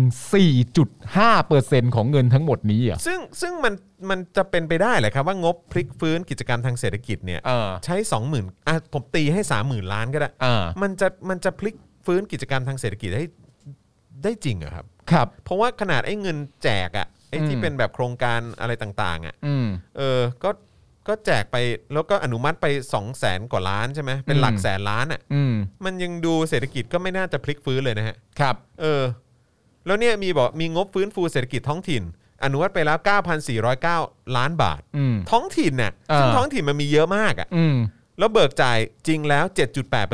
อืม นี่คือยังไม่ถึง 10%เลยนะที่ ก็ เบิก ใช่ จ่ายมา แล้วคือผมยังไม่เห็นเลยอะว่า ว่ามันจะ มันจะพลิกฟื้นแบบกิจการทางเศรษฐกิจ หรือทำให้เศรษฐกิจมันดีขึ้นระยะยาวได้ยังไงอะ คือคุณกำลังจะหมายความว่าถึงแม้ว่าจะถึงแม้ว่าสมมติว่างบพลิกฟื้นเศรษฐกิจกับงบฟื้นฟูเศรษฐกิจท้องถิ่นเนี่ย อืม ตอนนี้มันคือ 4.5 กับ อืม 7.8 แต่ที่คุณกำลังจะบอกก็คือว่า ถึงแม้ว่ามันจะเบิกจ่ายจริงไปเต็มร้อยเปอร์เซ็นต์เนี่ย อืม ไอ้เงินจำนวนเนี้ยมันพลิกฟื้นเศรษฐกิจได้เลยเหรอวะ เออ หรือว่าฟื้นฟูเศรษฐกิจท้องถิ่นทึ่งท้องถิ่นที่มีหลากหลายมากเนี่ยไอ้ ใช่ เม็ดเงินจำนวนเนี้ยมันพลิกเศรษฐกิจท้องถิ่นขึ้นมาได้เลยเหรอวะ ใช่ เออ มันจะเป็นไปได้ยังไง วะ ใช่ไหมฮะ อ่ะ โดยสรุปแล้วกัน งบที่อนุมัติแล้วทั้งหมดเนี่ยนะครับ คือประมาณ 7 5 0 0 0 0 ล้านละกัน ผม อืม ตีกลม ครับ ๆ มีการเบิกใช้จริงไปประมาณ 5 6 0 0 0 0 ล้าน อันนี้ก็ตีกลมๆนะ อืม เออ นะครับ ก็คือเบิกเอ่ออนุมัติงบ 7 5 0 0 0 0 ล้าน ครับ เบิกใช้จริงอ่ะ5 6 0 0 0 0 ล้าน อืม นะครับ คงเหลือตอนนี้เนี่ยนะครับ จากไอ้ที่อนุมัติไปแล้วทั้งหมดเนี่ยนะครับ เหลือ 2 5 0 0 0 0 ล้านบาท อืม อีก 2 5 0 0 0 0 ล้านบาทเขาจะเอาไปทำอะไรวะ นั่นนะสิครับ เพราะว่าแจกเงินนี่ก็ออนุมัติไปเกือบหมดแล้วนะ ใช่ เออ ไอ้ที่แจกเงินเนี่ย คือ คือใช้ ใช้แจกไปเยอะมากอะ อืม แล้วก็อนุมัติไปเกิน 50%เกือบ เกือบทั้งหมดเลยด้วยอะ ใช่ ใช่ไหม แล้วกลายเป็นว่าไอ้งบที่จะพลิกฟื้นกิจกรรมทางเศรษฐกิจหรือว่าเศรษฐกิจท้องถิ่นเนี่ย อืม คือแบบ มันไม่ ไม่มีอันไหนที่มันแตะแสนล้านเลยอะ อืมนี่คือ สองหมื่นนะ เออ กับเก้าพันนะแล้วเราจะ อ๋อ กูก็เข้าใจละ ทำไม หมายถึงว่า พอฟังข้อมูลอันนี้เสร็จเรียบร้อยอะ่ะ อืม แล้วก็ย้อนกลับไปเปรียบเทียบกับ World Bank อ่ะ อืม ที่ World Bank เคยพูดเอาไว้อะ อืม ว่าเศรษฐกิจของเราอะ อืม ของประเทศไทยอะมันไม่น่าที่จะกลับมาฟื้นฟูได้ อืม เนื่องจากพอตามดู tracking แล้วว่า อืม แต่ละนโยบายถูกใช้ไปกับแต่ละเม็ดเงินถูกใช้ไปกับนโยบายเกี่ยวกับเรื่องอะไรบ้าง อืม แล้วพอยิ่งมาอ่านนี้ก็ยิ่งชัดเจนว่า เออเขาอาจจะดูกราฟนี้ก็ได้นะ เออ แล้วเขาก็อธิบายให้เราฟังอีกทีว่า ก็ก็คิดเหมือนเราอะแหละ แบบเออกูว่ามึงไม่กลับมาแน่ไทยแลนด์ ใช่ กูว่ามึงกลับมาไม่ได้แน่ คือมันมีความเป็นไปได้สูงว่าไอ้ที่ทาง World Bank เนี่ย อืม เขาเขาเขา เขาตรวจสอบ เขาดูไอ้ อ่า ตัวเลขเหมือนที่เรานั่งดูอยู่เนี่ย เนี่ยอืม แต่ผมเชื่อว่าเขาละเอียดกว่า กว่านี้ ผมเชื่อว่าเขาละเอียดกว่า อ่าน นะครับแล้วเขาก็คงมีเอกสารอะไรเยอะกว่าเราเยอะแหละ อืม เออนะครับแล้วเขาคือมัน World Bank อ่ะ อ่า เออเขาก็เช็คข้อมูลละเอียดกว่าอยู่แล้ว แล้วมันก็ อืม เป็นเครดิตความน่าเชื่อถือเขา ใช่ ใช่ไหมฮะคือเขาคงดูตัวเลขแม้กระทั่งที่เงินกู้มาเนี่ยหนึ่งล้านล้านบาทเนี่ย อืม แล้วก็ไอ้การอนุมัติจ่ายอะไรทั้งทั้งหมด แล้วก็แผนเผืนอะไรต่างๆ ของรัฐบาลไทยเนี่ย อืม เขาก็สายหัวจริง ๆเขาบอกว่าดูท่าทางเศรษฐกิจไทยไม่น่าจะพลิกฟื้นได้ ใช่ นะฮะ คำนวณจากตัวเลขและ ดูจากตัวเลขที่ไปกู้มาใช้เนี่ย เออ ก็แบบดูท่าทางแล้วมันจะพลิกฟื้นได้ยังไง แล้วก็ เออ สถานการณ์อื่นๆด้วยไม่ว่าจะเป็นการท่องเที่ยว การฉีดวัคซีน การส่งออกอะไรต่างๆ เหล่านี้ อืม เนี่ยรวมทั้งหมดแล้วเนี่ยเศรษฐกิจไทยไม่น่าจะฟื้นฟื้นได้แน่นอน ใช่ โดยโดยเฉพาะในปีเนี้ย ใช่ อืม เพราะอย่างแรกที่เรารู้กันเอ่อในการคาดเดาได้อย่างง่ายได้เลย ก็คือว่าประเด็นเรื่องการท่องเที่ยวเนี่ย อืม มันเชื่อมโยงกับประเด็นเรื่องการฉีดวัคซีน อือฮึ แล้วดูจากการพัฒนาด้านการฉีดของวัคซีนของประเทศไทยเสร็จเรียบร้อยแล้วเนี่ย การท่องเที่ยวก็จะไม่ตามมาด้วย อืม มันสอดคล้องกันอยู่แบบนี้นะครับ อืม เพราะฉะนั้นและการท่องเที่ยวก็สอดคล้องกับเศรษฐกิจ ใช่ เอา 3 อย่างนี้ไล่เรียงรวมกันแล้วเศรษฐกิจกูจะมายังไงเนี่ย คือคือเอาเป็นว่ามันเป็นหนึ่งในเครื่องยนต์ทางเศรษฐกิจนะ ใช่ ซึ่งไอ้เครื่องยนต์ทางเศรษฐกิจอื่นๆ มันดับไปหมดแล้วนะ อ่า ไอ้อันสุดท้ายที่เราพอจะคาดหวังมันได้เนี่ยก็คือไอ้การท่องเที่ยวเนี่ยแหละ ใช่ ซึ่งการท่องเที่ยวเนี่ยพอเราหันมาดูแล้วเนี่ย อืม นะครับก็คือว่ามันไม่น่าจะกลับมาแน่นอน ใช่ ในเร็วๆวันนี้ด้วย อืม เหตุของเอ่อไอ้เรื่องของวัคซีน อ่า ใช่ไหมฮะว่าวัคซีนนี่ ปริมาณวัคซีนที่มีอยู่ในประเทศก็ไม่ต้องพูดถึง ใช่ ก็คือน้อยมาก อืม ใช่ไหมฮะแล้วก็เอ่อการที่จะฉีดในแต่ละวันเนี่ย อืม ปริมาณที่ฉีดได้เนี่ยก็ยังน้อยมากเหลือเกิน ใช่ นะครับแล้วก็คือแบบดูดูแล้วนี่ยังไม่พูดถึงถึงจำนวนยี่ห้อของวัคซีน อ่า ที่ที่มีตอนนี้มีอยู่แค่ 2 ใช่ ใช่ไหมก็คือมีแค่ซิโนแวค ซิโนแวค แล้วก็แอสตราเซเนการ ากำลังรอไฟเซอร์อยู่ รอไฟเซอร์แล้วก็รอเจรจาอ่ามีอะไรมีสปุตนิก อ่า สปุตนิกที่บอกรัสเซียเดี๋ยวอ่าโอเค คุยกันเรียบร้อยแล้ว อ่า เออที่เขาว่าเขาคุยกันแล้วนะ อืม เออนะครับก็ก็ยังต้องรอมันเข้ามาอีก ใช่ คือแบบคือมันไม่เห็นวี่แววหรือช่องทางเลยว่าเศรษฐกิจมันจะกลับมาฟื้นตัวได้อะ และไอ้คำว่ารอที่ว่าเนี่ยก็เป็นการรอที่เรนจ์กว้างมากนะ ใช่ อ่าเท่าไหร่นะ กันกันยาไปถึงธันวาหรืออะไร อืมไม่แล้วคือลองคิดดูคือแบบว่า อันนี้คิดเล่นๆนะ อ่า คือขนาดคนไทยกันเองอ่ะ อืม หันหน้าไปหันหน้ามาบางทีก็มีความแบบว่า แบบอืมไม่อยากไปไม่อยากออกไปในสถานที่ชุมชนเลย เออ ใช่ไหมไม่อยากไปอยู่ใกล้ชิดคนที่เราไม่รู้จักเลย เอออยู่ ในลิฟต์ก็ไม่อยากจะแบบหายใจอะไรเยอะอะไรอย่างเงี้ย เออ เข้าใจปะคือแบบ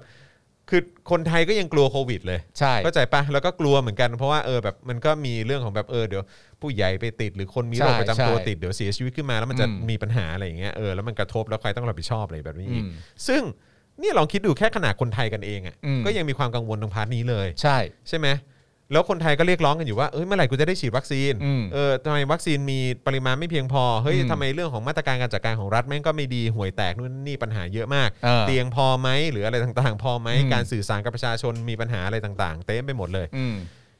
แล้วลองคิดดูว่าชาวต่างชาติอะ แล้วนัก ที่ ท่องเที่ยว นัก ที่ ท่ ไหน องเที่ยวอ่ะเออต่างชาติอ่ะ เออ เขาเขาก็เห็นไอ้มาตรการหรือสิ่งที่มันเกิดขึ้นในประเทศไทยอ่ะ ใช่ เขาจะมาวะ ใช่ เขาจะมาทำไมอ่ะ เพราะว่าคุณเข้าใจไหมว่านักท่องเที่ยวเนี่ย อืม การท่องเที่ยวเนี่ยมันคือ choice นะครับ อืม มันคือตัวเลือกนะครับ อืม ถ้าเขามีความรู้สึกว่าการไปเที่ยวที่ใดที่หนึ่ง แล้วรู้สึกว่าไม่ปลอดภัยเนี่ย อืม ในฐานะของทั้งโควิดเองทั้งเสรีภาพของประเทศเองเนี่ย มันก็เป็นช้อยของเขาที่เขาจะไม่มา อืม และณตอนนี้มันน่ามาไหมอ่ะ ไม่แล้ว คือ แล้วคืออย่ากรุณาอย่าอ้างนะครับบอกว่าอ้าวแล้วนักท่องเที่ยวอินเดียเอ่ออินเดียเขายังเช่าเหมาลำมาประเทศไทยเลย มา แล้วก็แบบ ก็แล้วเขาหนีมาจากไหน ล่ะ ครับผม เขาก็หนีมาจากไอ้ประเทศที่เขาก็กำลังเผชิญวิกฤตอยู่เหมือนกันน่ะ ใช่ เข้าใจไหม คุณ แล้วคือนี่เรากำลังพูดถึงประเทศแบบที่อ่าแบบในยุโรปหรืออะไรก็ตามที่แบบว่ามีกำลังจ่ายสูง อ่า แล้วก็แล้วก็เขาก็แทบจะปลอดโควิดแล้วหรืออะไรแบบเนี้ยเข้าใจป่ะ อ่า เออสมมติมาจากอิสราเอลอ่ะ อ่า เออเขาจะยังอยากมาไหมอะ อ่า เอออิสราเอลตอนนี้คือถอดหน้ากากกันได้แล้วอ่ะ ใช่ เออแล้วเขาจะยังอยากอยากมาเมืองไทยมาเสี่ยงไหม อ่า เพราะว่าวัคซีนมันก็ไม่ใช่ว่าจะป้องกันได้หมดใช่ไหม เออ เออแต่มีไว้มันก็ดี แต่มันจะดีมากถ้าทั้งสองฝ่ายฉีด อ่า คือหมายความว่าอิสราเอลก็ฉีดประเทศไทยคนในประเทศไทยก็ฉีด อ่า ต่างคนต่างปลอด ต่าง ภัย คนต่างปลอดภัย อ่าม มากยิ่งขึ้น อืม แต่นี่คือประเทศหนึ่งเขาฉีดแล้ว อ่า ใช่ไหมแต่อีกประเทศหนึ่งอย่างประเทศไทยเนี่ย เออ โดยส่วนใหญ่ยังไม่ได้ฉีดเลย อ่า เออเพราะฉะนั้นคือแบบแล้วนักท่องเที่ยวเขาจะอยากมาวะ เดี๋ยวนะมีมีคนอ้างเรื่องนักท่องเที่ยวอินเดียจริงเหรอ ไม่มีไม่มีผม อ๋อ ผมพูดดักไว้ก่อน โอเค ผมพูดดักไว้ก่อนเอ กู อ ก็ตกใจ ไม่เพราะคือเดี๋ยวคนจะบอกว่าอ้าวก็มีนะก็มีคนที่เขาอยากมาเที่ยวเหมือนกันดูอย่างอินเดียสิที่มีข่าว เออ อะ่ะนักท่องเที่ยวเขาอยากมาหรืออะไรอย่างเงี้ย เออ เข้าใจปะซึ่งเราแบบเฮ้ยแต่ว่าอินเดียคือเขาก็อารมณ์แบบคือเขาใช้คำเล่นๆกันว่าหนีตายกันมา เออ เขาก็หนีโควิดกันมาเหมือนกัน ใช่ เออเพราะฉะนั้นคือในประเทศเขาก็ระบาดกันหนักเหมือนกัน อ่า เออใช่ไหมล่ะ ก็คืออันนี้มึงพูดดักสลิมไว้เฉยๆ พูดดักไว้ โอค เฉยๆเออพูดดักไว้เฉยๆ กูก็ตกใจแบบไอ้เหี้ยมันมีคนใจเขาอ้างนี้จริงๆเหรอวะ ไม่รู้ไม่รู้มีคนใช้ข้ออ้างนี้ไหม เอออาจจะยังไม่เห็น อ่ะแต่ที่แน่ๆผมดักไว้ก่อนละ เอา กัน กระดักไว้ก่อนเอออ กูก็ตกใจ นะฮะอืมนะฮะเออ อ้าวมีวะ มีเหรอ มีจริงๆเหรอฮะ เหรอ มีจริงๆเหรอครับที่สลิมบอกว่าก็มีนี่ไงเอ่อฝั่งอินเดียยังกล้ามาแล้วเลยเนี่ยมีจริงๆเหรอ ก็ไม่รู้เหมือนกัน เออ แต่ว่าก็นั่นแหละคือแบบเศรษคือมันดูท่าทางแล้วเศรษฐกิจไทยไม่มีทางกลับมาครับ ตอน ครั นี้ บ ก็ตอนนี้ก็พยายามเก็บเงินกันเอาไว้ละกันนะครับ ซึ่งก็พอผมบอกว่าให้ทุกคนเก็บเงินเนี่ยแต่ว่าก็มีข่าวออกมาว่ามีรัฐมนตรีท่านหนึ่งเขาออกมาบอกว่า ให้เอาเงินเก็บอะออกมาใช้กันหน่อย ครับ นะ ผม ครับนะฮะวันนี้ก็มีรายงานนะครับว่านายสุพัฒนพงษ์พันธ์มีชาวนะครับรองนายกรัฐมนตรี แล้วก็รัฐมนตรีว่าการกระทรวงพลังงานนะครับเปิดเผยหลังจากการประชุมแก้ปัญหาโควิด -19 ยังไม่ได้มีการพูดคุยถึงเรื่องมาตรการเยียวยานะครับ ไม่มีมาตรการเยียวยานะ แต่ได้เออแต่ได้มีการหารือถึงการยกระดับในการดูแลสถานที่เอ่อเอ่อดูแลสถานการณ์แพร่ระบาดแล้วนะครับส่วนการตั้งเป้านักท่องเที่ยวต่างชาติ 6 ล้านคนนะฮะตอนนี้เหลือเพียง 3 ล้านคนนั้นเนี่ยนะครับ อืม คือเขาตั้งเป้าว่าจะมีนักท่องเที่ยวต่างชาติจาก 6 ล้านคน ตอน ค นี้ รับ เหลือเพียง 3 ล้านคนนะครับ นายสุพัฒนพงศ์กล่าวว่าเรื่องนี้เนี่ยไม่ใช่มีสาเหตุจากประเทศไทยเพียงอย่างเดียว อืม ต่างชาติเองก็มีการระบาดเชื้อโควิด -19 ด้วยเช่นกัน เออ แต่ยอมรับว่าเรื่องดังกล่าวกระทบต่อ GDP ของไทยและ GDP ของทั่วโลก อืม โดยนายสุพัฒนพงศ์กล่าวว่าการระบาดรอบนี้น่าเป็นห่วงจริง ครับ ๆ และคิดว่าหากคนไทยช่วยกันก็ยังมีโอกาสที่ GDP ของไทยจะโตขึ้น 4%เพราะในตอนนี้เนี่ยพบว่าเงินบัญเงินบัญชีเงินฝากของคนไทยสูงขึ้นหลายแสนล้านบาท เหรอ เออดังนั้นนะครับหากต้องการให้ GDP สูงขึ้น 4%นะครับก็ขอให้ช่วยนำเงินฝากเนี่ยนะครับออกมาใช้จ่ายมากขึ้น คือความรู้สึกผมอะ่ะคือเงินเงินฝากมันเพิ่มมากขึ้นเนี่ยก็เพราะว่าคนไม่มั่นใจหรือเปล่าคนก็เลยต้องเก็บมากขึ้นไง ใช่ ใช่ไหมอะ แทนที่จะเอาไปใช้สอยอะไรต่างๆ ใช่ นานา ก็คุณไม่มั่นใจไง คนก็ กูก็เลยต้องเก็บไว้ก่อน คนก็จะล้มโปรเจกต์แต่ละของตัว ใช่ เอง เช่น รถใหม่ เออ บ้านคอน บ้าน โด ใหม่ โซฟาตัวใหม่ ใช่ อะไรต่างๆนา มือ นาแบบ ถือใหม่หรืออะไรก็ตามอะไรอย่างเงี้ย เออ แบบว่าเออแบบของใช้ฟุ่มเฟือยหรืออะไรต่างๆ เหล่านี้แฟชั่น เครื่องสำอางอะไรต่างๆ เหล่านี้เออคนมันก็ใช้น้อยลงปะวะคื แน่นอนอยู่แล้วไง คือลดไว้ก่อนน่ะ เออ ป้องกันไว้ก่อนน่ะเออนะค มัน รับ ก็เลยกลายเป็นเงินฝากที่เพิ่มเติม ใช่ มากขึ้น ใช่เพราะเขากลัวไงว่าเดือนหน้ากูจะตกงานหรือเปล่าไง ใช่ มันไม่มีอะไรแน่นอน เออแต่คือ นี่คุณสุวัฒนาพงศ์บอกให้ออกให้ออกมาใช้หน่อย GDP จะได้สูงขึ้น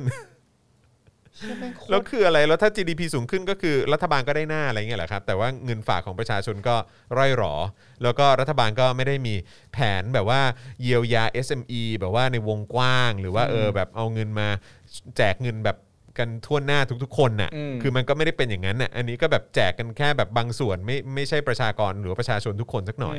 เออ แล้วคืนนี้คือบอกว่าให้ช่วยเอาเงินเก็บออกมาใช้จะได้แบบทำให้ GDP สูง ขึ้น มันเท่ากับว่า คือเข้าใจนะก็เขาอยากจะให้ภาพรวมวงกว้างของเศรษฐกิจมันดีขึ้น แต่แต่ในฐานะปัจเจกของแต่ละคนเนี่ย เออ คือเขาก็มีสิ่งที่ต้องกังวลนะ แล้วก็รัฐบาลก็ก็ดูจะไม่ได้ให้ความช่วยเหลือ หรือว่ามาช่วยรองรับตรงนี้สักเท่าไหร่อ่ะ ใช่แต่ว่าถึงถึงแม้ว่าตัว GDP มันจะดีขึ้นในภาพรวมเนี่ย มัน อืม ก็คือผักชีโรยหน้าไง ใช่ นึกออกไหม เออ ในความเป็นจริงมันเท่ากับว่าคุณสุพัฒนพงศ์เนี่ยออกมาบอกเราว่า ณตอนนี้เนี่ยประเทศไทยกำลังถูกปัญหาโควิด รุมร้อมอยู่ อืม แล้วการจัดการของรัฐบาลเนี่ยก็เป็นการจัดการปัญหาโควิด ที่ไม่ได้เรื่องเลยแม้แต่นิดเดียว อืม และการที่คุณจะคุณก็และณตอนนี้ในงานการของคุณคุณก็สามารถจะตกงานเมื่อไหร่ก็ได้ อืม เพราะฉะนั้นเอาเหตุผลเหล่านี้มารวมกันแล้วเนี่ยช่วยออกมาใช้เงินหน่อย อืม มึงบ้าหรือเปล่า มันไม่ใช่แล้วมั้ง มึงต้องบ้านะ มันแปลกประหลาดนะครับ อ่าโอเค เดี๋ยวเดี๋ยวเขาเขามีรายละเอียดที่คุณสุพัฒนาพงศ์เขาบอกนะครับ อ่า เขาบอกว่าเขาเขาคำนวณให้นะครับ บอกว่าถ้าเกิดนำเงินฝากจำนวน 5-6ถึง6แสนล้านบาทเนี่ยนะออกมาใช้นะ อืม ไอ้เงินฝากทั้งหมดนะ อืม ประมาณเอ่อหกแสนล้านบาทแล้วกัน อืม จะเปลี่ยน GDP ได้ถึง 3%โอ้ อืม โห โอเค 3%มันก็ถือว่าเยอะแหละ เยอะ นะครับหรือหากนำเงินฝากมาใช้เพียงครึ่งหนึ่งก็จะช่วยขยับได้ 1% อืม คือ 5-6แสนล้านบาทที่บอกว่าเป็นเงินฝากเนี่ย อืม นะฮะที่เขาบอกว่าเป็นเงินฝากนะห้าหกแสนล้านบาทนะ อืม ถ้าเอามาใช้ทั้งหมดเลยนะ อืม ทั้ง6แสนล้านบาทนั้นเนี่ย ครับ จะสามารถเปลี่ยน GDP ได้ถึง อืม 3%แต่ถ้าใช้ครึ่งหนึ่งก็จะขยับ GDP ได้ประมาณ 1%น ครับ ะฮะทั้งนี้เนี่ยจากการประเมินนะครับประเทศไทยจะมี GDP 2.7%แต่หากได้คนไทย คนรักประเทศ คนรักชาติ มาช่วยกันใช้จ่าย เห็นอกเห็นใจผู้อื่น หรือคนที่ได้อยโอกาสกว่า ทุกอย่างจะกลับมาได้ครับ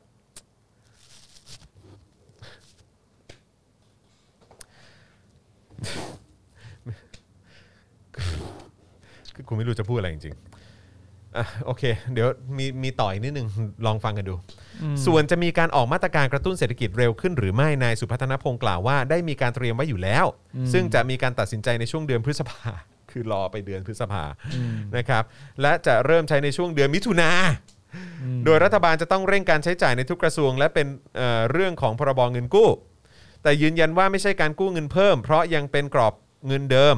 โดยมาตรการที่จะออกมาใช้เงินจำนวนไม่มากนะฮะเอ่อโดยมาตรการที่จะออกมาเนี่ยใช้เงินจำนวนไม่มาก พร้อมย้ำว่าวันนี้สิ่งสำคัญต้องทำให้เกิดความมั่นใจว่าประเทศไทยสามารถคุควบคุมการระบาดของโควิด -19 ได้ และขอให้ทุกคนมั่นใจว่าจะทำให้ทุกอย่างดีขึ้น ผมบอกตามตรงครับคุณสุพัฒนพงศ์ครับ ผมไม่มีความมั่นใจว่าคุณสุพัฒนพงศ์และเอ่อพรรคพวกคอนเอ่อเนี่ยแหละฮะคอรมอซึ่งนำโดยประยุทธ์จันทร์โอชาเนี่ยจะทำให้ทุกอย่างดีขึ้น ใช่ครับ ผมผมไม่มั่นใจเลยครับ ผมไม่คิดจริง ๆ นะครับ ว่าสิ่งที่คุณสุพัฒนพงศ์ขอร้องให้คนไทยที่รักประเทศและรักชาติเนี่ย อืม เอ่อให้ออกมาใช้เงินนะครับผมเพื่อกระตุ้นเศรษฐกิจเพื่อให้ GDP มันสูงขึ้น อืม คนเขาก็คงอาจจะตั้งคำถามว่า แล้วกูจะเอาเงินที่กูมาใช้เนี่ย กูจะไว้ใจอนาคตในภายภาคหน้าได้อย่างไร อืม คำตอบของคุณสุพัฒนพงศ์เนี่ยก็น่าจะเป็นคำตอบนี้ว่าได้มีการเตรียมการไว้อยู่แล้ว อืม ซึ่งจะมีการตัดสินใจช่วงเดือนพฤษภาใช้มิถุนาอะไรต่างๆนานาก็ว่าไป อืม รัฐบาลเร่งการใช้จ่ายเงินกู้อะไรต่างๆกันานาประเด็นเป็นอย่างนี้ครับ ประเด็นมันคือว่าทุกสิ่งที่คุณสุพัฒนพงศ์พูดมาเนี่ย มันมาจากกลุ่มของของคุณสุพัฒนพงศ์ที่กำลังมีอำนาจในประเทศนี้อยู่ ซึ่งไม่มีคนไหนน่าไว้ใจเลยสักคนเดียว อื อะ ม อย่างมีหลักฐานด้วยนะครับ ว่าทำไมถึงไม่น่าไว้ใจอะ อืม เพราะฉะนั้นคำขอร้องของคุณสุพัฒนาพงศ์เนี่ย มันไม่สอดคล้องกับสิ่งที่คุณสุพัฒนาพงศ์เตรียมการไว้ให้กับพวกเขาเลยแม้แต่นิดเดียวนะฮะ อื ไม่แล้วคือคุณสุพัฒนพงศ์กำลังบอกว่า เฮ้ย ขอให้ทุกคนน่ะ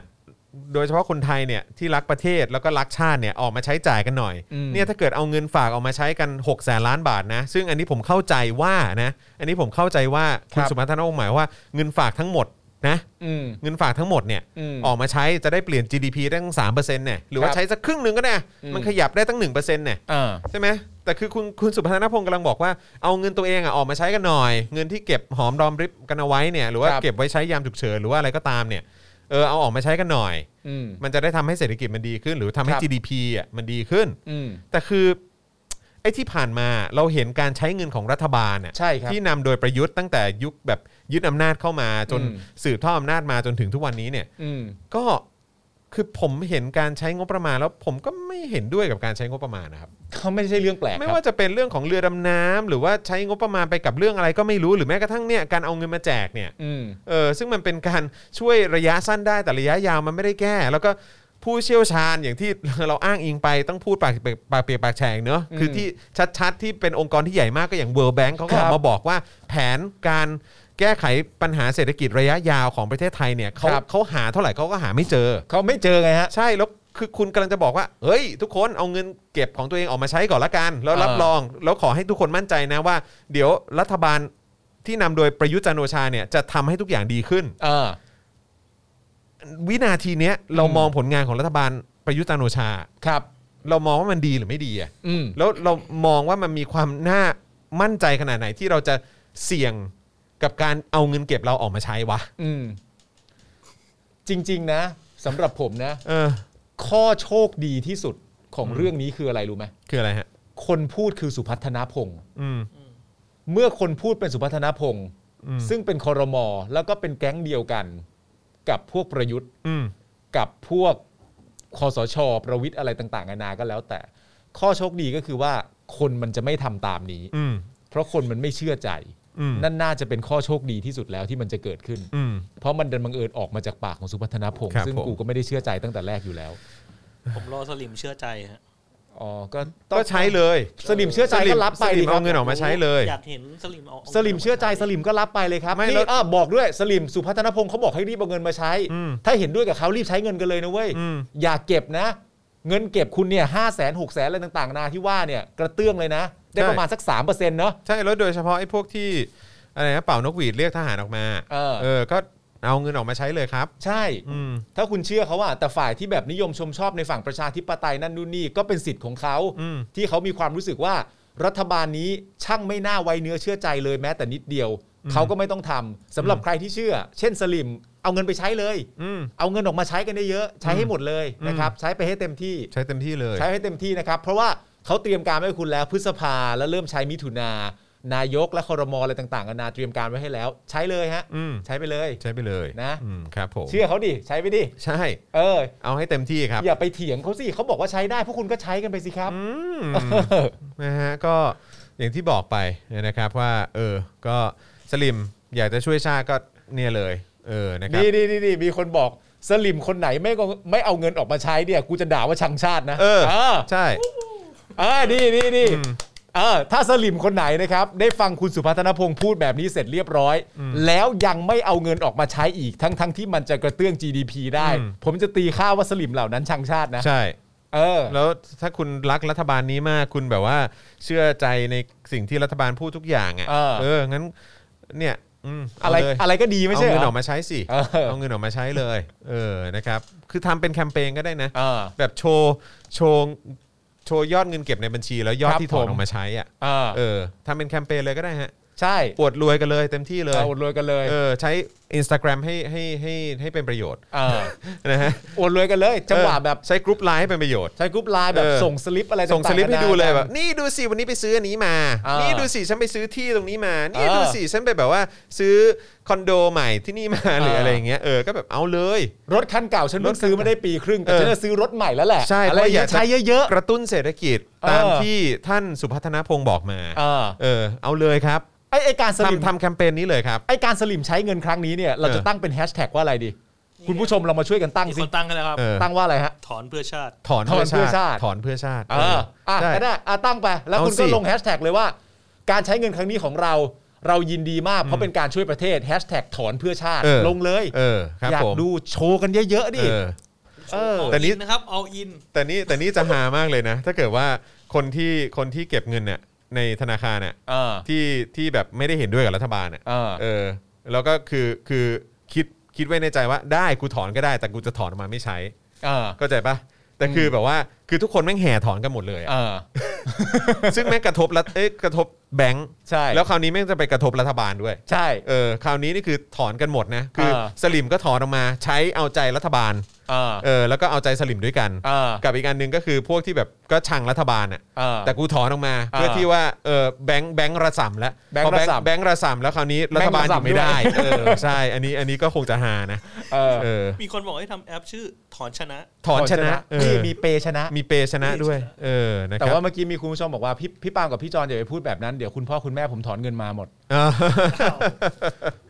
ออ sorry นะครับ sorry นะครับ sorry นะครับผม มันเป็นมุก มันเป็นมุก ะฮะมันเป็นมุกครับนเป็น เอ้ยแต่ไม่แต่ แต่ผมก็มั่นใจเขาเขาไม่ถอนหรอก เขาไม่ทำหรอกครับ เขาไม่ทำหรอกครับ เขาไม่ทำหรอกครับ อืมเพราะมันเพราะมันกระทบเขาไง แต่เรื่องนี้เป็นเรื่องที่ตลกมากจริงๆนะถ้าเกิดว่าใครออกมาเถียงแทนน่ะ อืม ใครออกมาเถียงแทนว่าที่สุพัฒนพงษ์พูดก็ถูกนะ อืม เราไม่ต้องทำอะไรเลยนะเว้ย อืม เราแค่ตอบเขาไปง่ายๆว่าใช้เงินดิ เออ แค่นี้เลยนะ ทำหรือยังล่ะ ทำหรือยังอ่ะ ทำหรือยังล่ะ เออเดี๋ยววันนี้มีโปรแกรมว่าจะไปซื้อรถที่ไหนจ้ะ เอออ อะไรอย่างเงี้ยถามกันอย่างนี้เลย ใช่ก็ไอ้ที่คุณชอบบอกว่าเริ่มต้นที่ตัวเองอ่ะแล้วคุณเนี่ย เออ เริ่มทำหรือยัง ทำแล้ เอ ว อสลิมทั้งหลาย เออ ถอนยังเออครับ ไม่งั้น ผ ไม่งั้นถ้าคุณไม่ถอนเงินหรือคุณไม่ใช้เงินเนี่ย นั่นแปลว่าคุณไม่ให้ค่าคุณสุพัฒนพงศ์ซึ่งเป็นคนที่คุณน่าจะเชียร์เขานะ อืม มันจะแปลกๆนะ ใช่ นะครับ อ่ะคราวนี้ย้อนรอยกันนิดนึงนะครับหลังจากที่มีการรวมรายชื่อนะครับกดดันในายอนุทินชาญวีรกุลนะครับรัฐมนตรีกระทรวงสาธารณสุขว่า ให้ออกจากตำแหน่งได้แล้วนะครับลาออกซะนะครับในโลกทวิตเตอร์ยังได้กล่าวถึงพลเอกประยุทธ์ด้วย อืม นายกรัฐมนตรีนะครับในฐานที่เอ่อเป็นอีกบุคคลที่ควรออกมารับผิดชอบ กับ ครับ ความเสียหายทั้งปวง จากสถานการณ์การแพร่ระบาดทั้งหมดที่ผ่านมา ในฐานะผู้อำนวยการสบคครับ อืม ที่กุมอำนาจสูงสุดภายใต้พรกฉุกเฉิน ครับ อย่าลืมนะครับ ประยุทธ์จันทร์โอชานะครับ ในฐานะผู้อำนวยการสบคนะครับ ถือว่าเป็นผู้ที่กุมอำนาจสูงสุดภายใต้พรกฉุกเฉินนะครับ เขาเลยเหรอ เขาเลย อ๋อ นะครับนอกจากนี้นะครับผู้ใช้ Twitter ก็ชูประเด็นข้างต้นขึ้นมานะครับจนมีคนรีทวิตไปกว่า 6,000 ครั้งนะครับยังมีการนำเอกสารนะครับประกาศราชกิจจานุเบกษาฉบับหนึ่งว่าด้วยเรื่องการกำหนดอำนาจหน้าที่ของรัฐมนตรีตามกฎหมาย เป็นอำนาจหน้าที่ของนายกรัฐมนตรีครับครับย้ำชื่อเรื่องอีกครั้งนะครับ การกำหนดอำนาจหน้าที่ของรัฐมนตรีตามกฎหมาย เป็นอำนาจหน้าที่ของนายกรัฐมนตรีครับ อันนี้ลงเอกสารไว้เมื่อวันที่ 25 มีนาคม 63 นะครับ ปีที่แล้ว ชื่อเรื่องเลยเนี่ย ใช่ครับผม โอ้โห โดยสาระสำคัญของราชกิจเอ่อราชกิจจานุเบกษาฉบับข้างต้นเนี่ยระบุถึงการประกาศสถานการณ์ฉุกเฉิน ในเขตท้องที่ทั่วราชอาณาจักรที่มีผลตั้งแต่วันที่ 26 มีนาคม 63 โดยระบุว่า คณะรัฐมนตรีมีมติให้บรรดาอำนาจหน้าที่ของบรรดาเอ่อของบรรดารัฐมนตรีว่าการกระทรวงตามกฎหมาย ครับ หรือที่เป็นผู้รักษาการ โอนมาเป็นอำนาจหน้าที่ของนายกรัฐมนตรีเป็นการชั่วคราวครับ อ่า เพราะฉะนั้น ละ อำนาจหน้าที่ของรัฐมนตรีทั้งหมดเนี่ยนะครับโอนมาเป็นอำนาจของนายกชั่วคราว เออ เฉพาะส่วนที่เกี่ยวข้องกับการอนุญาต อ่า อนุมัติ สั่งการ บังคับบัญชา หรือช่วยในการป้องกันแก้ไขปราบปรามระงับ ยับยั้งสถานการณ์ฉุกเฉิน ครับ หรือฟื้นฟูช่วยเหลือประชาชน อ่า ก็คือทุกอย่างแหละ ก็เกี่ยวข้อง ก็ หม คื ด อทุ นะ กอ ฮะ ย่างแหละ เออ เออนะฮะพร้อมระบุบรรดาตัวบทกฎหมาย พระราชบัญญัติเรื่องต่างๆจำนวน 40 พระราชบัญญัติไว้ในประกาศนะครับโดยระบุแนบท้ายว่าอำนาจที่กล่าวถึงให้รวมถึงกฎหมายแก้ไขเพิ่มเติมกฎหมายดังกล่าวข้างต้นด้วย อืม และให้ส่วนราชการหรือพนักงานเจ้าหน้าที่ตามกฎหมายข้างต้น ยังคงใช้อำนาจหน้าที่เช่นเดิมต่อไปได้ ครับ ตามหลักเกณฑ์ที่นายกกำหนด อืม ซึ่งใน 40 กฎหมายที่ระบุไว้ในประกาศนะครับ ครอบคลุมตั้งแต่พรบโรคติดต่อ ครับ พรบยา พรบเครื่องมือแพทย์ เฮ้ย พรบองค์การเภสัชกรรม นั่นแน่ พรบสถานพยาบาล บ้า พรบหลักประกันสุขภาพแห่งชา เหร ติ อวะ พรบประกันสังคม เฮ้ย พรบแพทย์ฉุกเฉิน เยอะแยะ นะฮะ พรบการสาธารณสุข นั่นนะ พรบคนเข้าเมือง นี่ พรบการเดินอากาศ เอาไปดี ตลอดจนพรบสถานบริการครับ โอ้ โอ้ โห โหทั้งหมดนี่คือกูแบบภาพแฟลชแบ็กมาหมดเลยนะฮะ เออ กับปัญหาทุกๆอย่างที่แม่งเกิดขึ้น และนี่คือเป็นการรวบอำนาจไว้ทุกอย่างไว้กับ ครับ นายกนะฮะ เออ อย่างไรก็ตามนะครับ ประกาศการโอนอำนาจที่กล่าวมามีผลบังคับใช้อยู่เป็นเวลา 2 เดือน จึงประกาศราชกิจเอ่อราชกิจจานุเบกษาคืนอำนาจให้กับรัฐมนตรีตามพรบฉบับต่าง ครับ ๆนะฮะมีผลเมื่อ 1 มิถุนายน อืม 64 นะครับเอ้อเหรอไม่ใช่สิต้อง 63สิ ต้องหก เพ สา ราะ ม เขาสองเดือนใช่ไหม หก นะฮะ สี่มันยังไม่ถึงปี ใช่ เออ แต่กระนั้นนะครับยังเหลืออำนาจรัฐมนตรีตามพรบโรคติดต่อที่ยังอยู่กับพลเอกประยุทธ์ในฐานะผู้อำนวยการสบคนะครับ อ๋อ นะฮะ โอเค โรคติดต่อ อำนาจ ยังอยู่ที่เขานะ ใช่ซึ่งโรคติดต่อก็คือโควิดใช่ไหม ใช่แล้ว นะครับโดยกรณีนี้นะครับไอรอเคยได้เผยแพร่บทความนะครับเรื่องปัญหาทางกฎหมาย กรณีพลเอกประยุทธ์ใช้พรกฉุกเฉินรับมือโควิด -19 เมื่อช่วงพฤษภาคม 63 นะครับ โดยอธิบายผลจากการรวบอำนาจ มาเป็นผู้บริหารสบคเสียเองของพลเอกประยุทธ์ว่าอาจเป็นโครงสร้างที่ไม่ชอบด้วยกฎหมายนะครับ อืม เนื่องจากการแก้ไขสถานการณ์ควรเกิดจากการประสานกันในหมู่รัฐมนตรีกระทรวงต่างๆ แต่กลับถูกลดสถานะลง ให้เหลือแต่เพียงแค่กรรมการของสบคเท่านั้น อืม ที่พลเอกประยุทธ์ตั้งขึ้น และมีสิทธิ์ที่จะเรียกมาประชุมด้วยหรือไม่ก็ได้ อืม ซึ่งยังไม่รวมกับปัญหาในประเด็นที่ว่าการออกประกาศที่สำคัญแต่ละครั้งของพลเอกประยุทธ์เป็นลักษณะการออกล่วงหน้าด้วยนะฮะ อ่า แสดงให้เห็นว่านายกรัฐมนตรีหรือผู้ที่ใช้อำนาจออกประกาศนั้น สามารถคาดการณ์ล่วงหน้าได้ว่า ในอีก 2-3 วันข้างหน้าสถานการณ์จะเป็นอย่างไร อ่า และตัดสินใจได้ก่อนที่จะกำหนดเอ่อก่อนที่กำหนดเวลาจะมาถึง ก็คือเก่ง เก่งมาก ก็คือ รับ คนเก่ง ผมนะฮะกรณีนี้นะครับ แม้จะมีข้อดีที่สามารถแจ้งให้ประชาชนทราบก่อนล่วงหน้า 1-2 วันได้ว่าจะมีมาตรการจำกัดสิทธิเสรีภาพอย่างไรบ้าง อืม นี่เป็นเป็นเป็นข้อดีนะ อ่า ข้อดีที่บอกว่าเตือนประชาชนเรื่องหน้าว่า ครับ เออเดี๋ยวจะมีการ จำกัดสิทธิมึง เสรีภาพอย่างไรบ้าง นะครับ เพื่อให้ประชาชนเตรียมตัวและวางแผนการใช้ชีวิตได้ อ่า แต่อาจไม่ตรงกับนิยามของประกาศพรกฉุกเฉิน ที่ต้องเป็นกรณีจำเป็น ต้องมีมาตรการเร่งด่วน เพื่อรับมือสถานการณ์อันมีมาอย่างฉุกเฉินเท่านั้น ครับผม นะครับ คุณผู้ชมรู้สึกไงล่ะ อ่า ว่าช่วงที่ผ่านมา อ่า นะฮะการเอ่อ จัดการอะไรต่างๆนะฮะรวบอำนาจทุกอย่างมาอยู่ภายใต้ประยุทธ์คนเดียวเนี่ยนะครับ สถานการณ์โควิดเป็นยังไงบ้าง ดีไหม คุณผู้ชม ดีไหม ผมแค่อยากจะย้ำทุกอีกครั้งหนึ่งนะฮะเกิดคุณผู้ชมยังไม่รู้หรือยังไม่ทราบนะครับ อืม ผมเข้าใจคุณผู้ชมนะครับว่าภาวะโควิดที่ผ่านมาของพวกเราประชาชนคนไทยนี่มันหนักหน่วงมากนะครับ แต่วันนี้หลังจากที่เราไม่ยืนยันชัดว่าอำนาจทั้งหมดเนี่ย ไม่ว่าจะเป็นพรกรหรือพรบอะไรต้องแล้วแต่เนี่ย มันอยู่ในมือประยุทธ์จันทร์โอชาหมดเลยฮะ อืม มันอยู่ในมือคนคนนั้นนะครับ อืม แสดงว่าคนคนนั้นเนี่ยเขามีอำนาจในการดูแลพวกเรามาเสมอเลยนะ อืม เออ แต่ข่าวเนี้ยที่เราอ่านไปทั้งหมดก็คือว่าโอเค มันมีคนออกมาล่ารายชื่ออนุทิน อืม ใช่ไหม อืม มันก็เลยมีต่อเนื่องกันมาว่า เอ๊ะแล้วนอกจากอนุทินล่ะ อืม มีใครบ้างไหมที่มีความรับผิดชอบโดยตรงเกี่ยวกับเรื่องนี้ และสามารถรับผิดชอบในหลาย ๆ กรณีหลาย ๆ พรบด้วยนะ อืม ก็คือประยุทธ์จันทร์โอชาเนี่ยฮะ ครับผม เนี่ยคนเนี้ยครับ อืม ที่เป็นนายกอะครับ ครับผม ที่เป็นกบฏเมื่อ 7 ปีที่แล้วอะครับ ครับผม คนนี้เลยฮะ ครับผม เออก็ดูแลคุณอยู่นะครับ ครับผม หลายเรื่องด้วยนะครับ อืม เออ แต่ว่าก็เจ๋งนะเออเพราะว่าเขาเขาเคยเป็นกบฏใช่ไหม ครับ เออแล้วเขาก็ออกกฎหมายที่เราโทษกรรมตัวเองออกมา ใช่ เขาก็เล คยรับ บอกว่าเขาไม่เป็นกบฏแล้ว เขาไม่เป็นกบฏครับผม ใช่ เพราะว่า ครับผม อดีตปัจจุบันและอนาคตเขา เขาไม่ต้อง นิ รับ ส ผิด กรรม ชอบ ตัวเอง ครับ ไปหมดแล้วนะค ใช่ รับ ครับผม แล้วพอเราเวลาเราได้ยินคำว่านิรศกรรมเนี่ยเราก็มักจะนึกถึงนะ ฮะ แบบอาจจะมีผู้หญิงสักคนหนึ่งเคย อืม พูดคำนี้ออกมาแล้วคน อืม ก็ออกมาไล่อะไรอ แบบ ย่างเงี้ ไม่ ย ได้นะ ไม่ได้นะมันจะได้เลยการนั่นนู่นนี่อะไรต่างกันานาแล้วในขณะเดียวกันอ่ะสมมติอย่างเป็นคุณจรอย่างเงี้ย อืม ณตอนนั้นคุณจรก็ไม่เห็นด้วย ครับ แล้วก็สร้างคลิปที่เป็นเจาะข่าวตื้นมามากมายเพื่อพูดถึงเรื่องนี้ ใช่ แล้วปัจจุบันเนี่ยพอมาเป็นรัฐบาลนี้เสร็จเรียบร้อย คุณ อืม จรก็ยังดำเนินการตาม ค ต รั ร บ รกะเดิมต่อไปเรื่อย ถูกต้องครับ ๆ แต่คนอื่นน่ะ อืมยังไงเนี่ย อยู่ไหนกันน่ะ เออเฉพาะเรื่องเหรอเตง ไม่ใช่เฉพาะเรื่องมั้งเฉพาะคนนะ เฉ เปล่า พาะคนนะเปล่า แล้วแต่คนหรือเปล่า เฉพาะพวกหรือเปล่า เอออื ม ถ้าคุณทำอย่างนี้ไปเรื่อยๆอ่ะ ครับ มันจะทำให้คนอื่นเขาเข้าใจผิดนะว่า วันที่คุณได้ส่งคนของคุณขึ้นอำนาจแล้วอ่ะ อืม คุณก็พอแค่นั้น อืม มันจะทำให้ผมเข้าใจผิดอย่างนั้นไปได้นะ อืม ซึ่งผมไม่อยากเข้าใจผิด มันไม่ใช่ว่าคุณออกมาต่อสู้อะไรต่างๆกันานาแล้วก็ส่งคนของคุณขึ้นอำนาจไปเสร็จเรียบร้อย อืม พอคุณส่งคนของคุณขึ้นอำนาจไปเสร็จเรียบร้อยแล้ว เพราะใครจะมาถามหาความดีความชั่ว คุณก็จะมาพูดทันทีว่าอ่ะประเทศมันบอบช้ำมามากพอแล้ว ไม่ได้นะ มันจะดูตลบตะแลงตอแหลไปหน่อยนะ เครับผม ประเทศระบอบช้ำมามากพอแล้ว ครับผม อย่ากล่าวโทษใครอีกเลย ครับผม ไอ้เหี้ย ครับ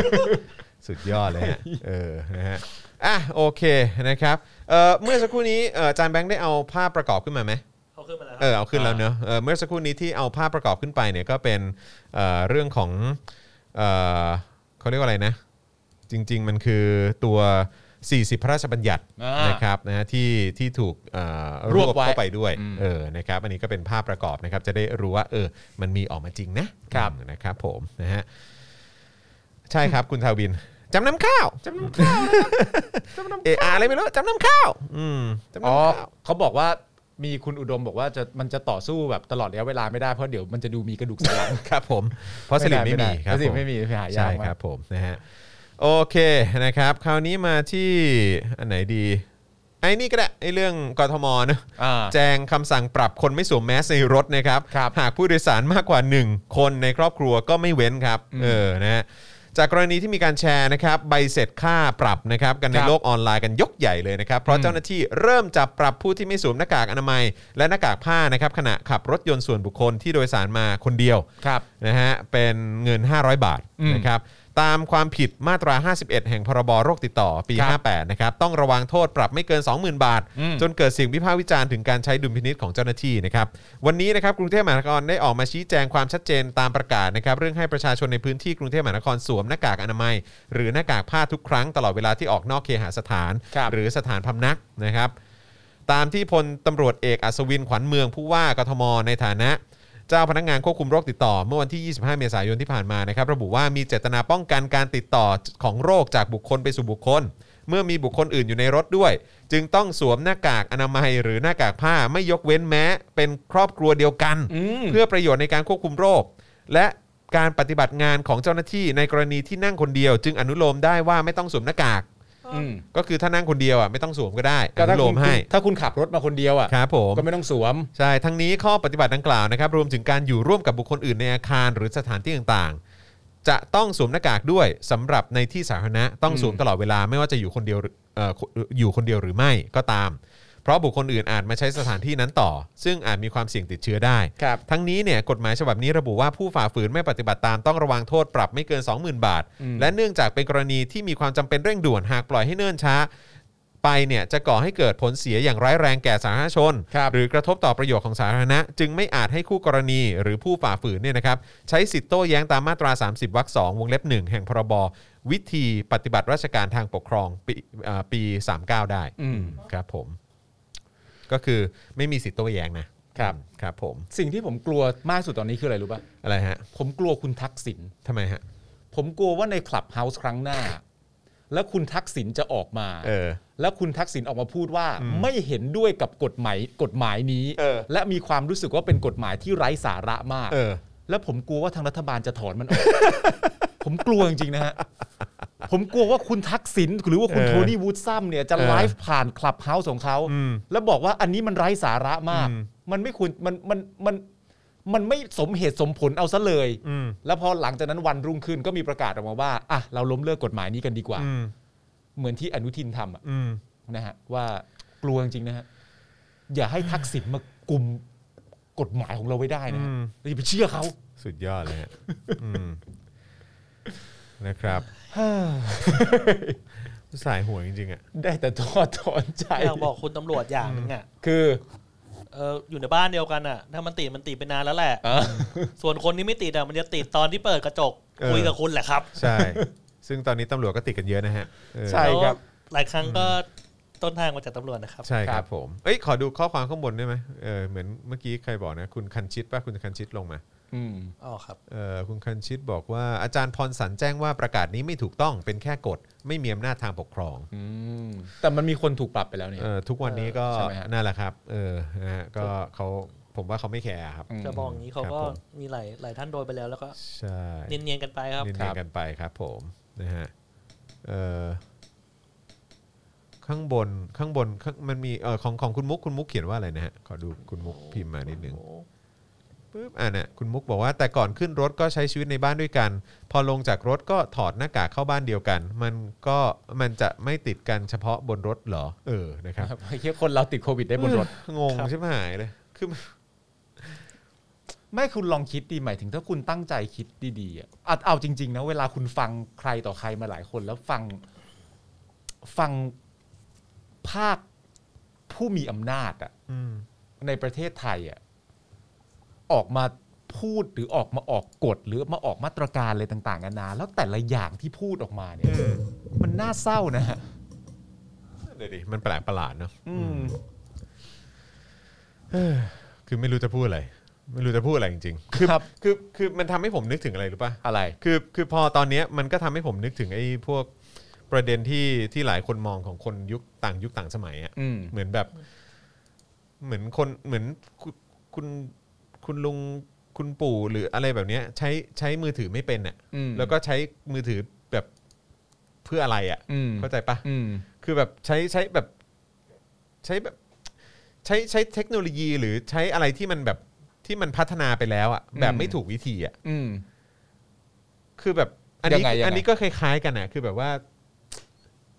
จะพูดยังไงดีวะอย่างอย่างสมมุติว่า เอาอะไรดี สมมุติว่ามีแปรงไฟฟ้า อืม แปรงไฟฟ้าหนึ่งที่กดปุ๊บแล้วมันจะแปรงให้อัตโนมัติ แปรงสีฟันไฟฟ้า เออ โอเค แต่ว่าคุณลุงคนเนี้ย เอาแปรงสีฟันมาแปรงอย่างเงี้ย เออ แปรงแบบปกติอ่ะ เออเออเออเออเออเข้า คือมัน ใจ มันเป็น ข้าใจ เหมือนการใช้เทคโนโลยีแบบ เอ้ย อ้าว คุณลุงไม่รู้เหรอ คุณลุงบอกอ๋อไม่รู้ ไม่รู้มันอย่างนี้ได้ เอา เออ ก็คือแค่นี้เหรอ เออ เปิดแล้วให้แปรงมันแปรงไป เออ แล้วมันสะอาดเหรอ เอออ๋ อ๋อ มันมันสะอาดครับ มันมีการวิจัยว่ามันมันมันสะอาดจริง มันใช้ได้ผลหรืออะไรต่างๆเหล่านี้ เออ คือแบบว่า มันมีอะไรยืนยันเยอะว่าเทคโนโลยีนี้มันใช้ได้ผลอะไรอย่างเงี้ย เออ แต่ว่าหนึ่งก็คือคุณลุงหรือคุณป้าหรือคุณเอ่อคนเนี้ย เออ ผู้สูงอายุท่านเนี้ย อืม คือไม่รู้วิธีใช้อ่ะ เออ แล้วใช้ไม่เป็นอ่ะ เออ แล้วก็ไม่รู้ว่าโลกมันเปลี่ยนไปขนาดไหนแล้วคนอื่นเขาใช้แปรงสีฟันไฟฟ้ากันไปหมดแล้วอะไรเงี้ย เออ เอ เอ อ อ ฮะแต่แต่ลุงเขายังหยิบเอาแปรงสีฟันไฟฟ้านั้นมันแปรงแบบปกติอยู่อะ เออ คือกูแค่มีความรู้สึกว่า อันนี้มันก็คล้ายๆกันก็คือบอกว่าไม่ได้ต้องใส่หน้ากากหมดนะ เออ อยู่ในบ้านก็ต้องใส่หรืออะไรเงี้ยหรือว่าอยู่บนรถนั่งกันสองคนออกมาจากบ้านเดียวกันก็ต้องใส่ ใช่ ซึ่งเรา จัดรายการที่บ้านตัวเองก็ต้องใส่ เออมันมัน ไม่หรอกแต่หมายหมายถึงว่าคือณตอนเนี้ยถ้าสมมติว่า หรือหรือมันเป็นความคือนอยแดกมากจนขั้นแบบว่า กูออกกฎแบบเอ็กซ์ตรีมไว้ที่สุดก่อนเลยอ่ะ แต่ว่ามันถ้าถ้าถามผมอะ่ะ ผมมีความรู้สึกว่าแบบนี้นะว่า เหมือนเวลาที่ถ้าเกิดว่าเราจะตั้งใจคิด หรือว่าเราต้องการจะตั้งใจวิเคราะห์กับเรื่องใดสักเรื่องหนึ่งอะ่ะ อืม เราก็ต้องดูด้วยว่าผู้พูดมันเป็นใครอะ่ะ อืม เหมือนที่ผมเคยบอกคุณผู้ชมบ่อย ๆ ว่า เวลาที่แบบเราไปเจอข้อความอะไรต่างๆนานามานั้นนู่นนี่แล้วเราสามารถจะสรุปได้ว่าก็สลิปอะครับ อืม เข้าใจไหม อืม มันแปลความหมายในตัวว่าก่อนที่มึงจะลงไปวิเคราะห์อะไรต่างๆนานานั้นนู่นนี่มึงต้องอย่าลืมนะว่า อืม ก็คนพูดมันสลิมอ่ะ อืม นึกออกไหม อืมอืม หรือแม้กระทั่งว่ามึงจะตั้งอกตั้งใจมาวิเคราะห์เรื่องแปรงสีฟันอะไรต่างๆนานากับกฎการใส่หน้ากากในรถอะไรต่างๆนานาเนี่ย มึงก็ต้องระลึกไว้ด้วยว่า ก็คนออกมันคือ มันคือผู้มีกฎหมายอยู่ในมือของประเทศไทยอ่ะ อืม นึกออกปะ อือฮึ บางทีก่อนจะไปเจาะอะไรประเด็นอะไรตรงนั้นมันต้องดูด้วยว่า แบบ ล่าสุดคนพูดอันนี้แม่งนั่นนู่นนี่อะไรต่างกันนะเออแล้วคนพูดที่ว่ามันคือใครอ๋อประยุทธ์ อืม เข้าใจปะมันมันบางทีมันมีอารมณ์อย่างนี้อยู่ด้วยอะ อ๋อ ก็คือแบบว่าเก็ตเลยว่า อ๋อ ไอ้ความที่มันไม่เมคเซน s ์ก็เพราะ มันมาจากประยุทธ์นั่นเอง ใช่ไง อืม ใช่ ก็จริง เออ แล้วอันนี้ก็คล้ายๆกันก็คือแบบมันออกมาจากเครือข่ายประยุทธ์อ่ะ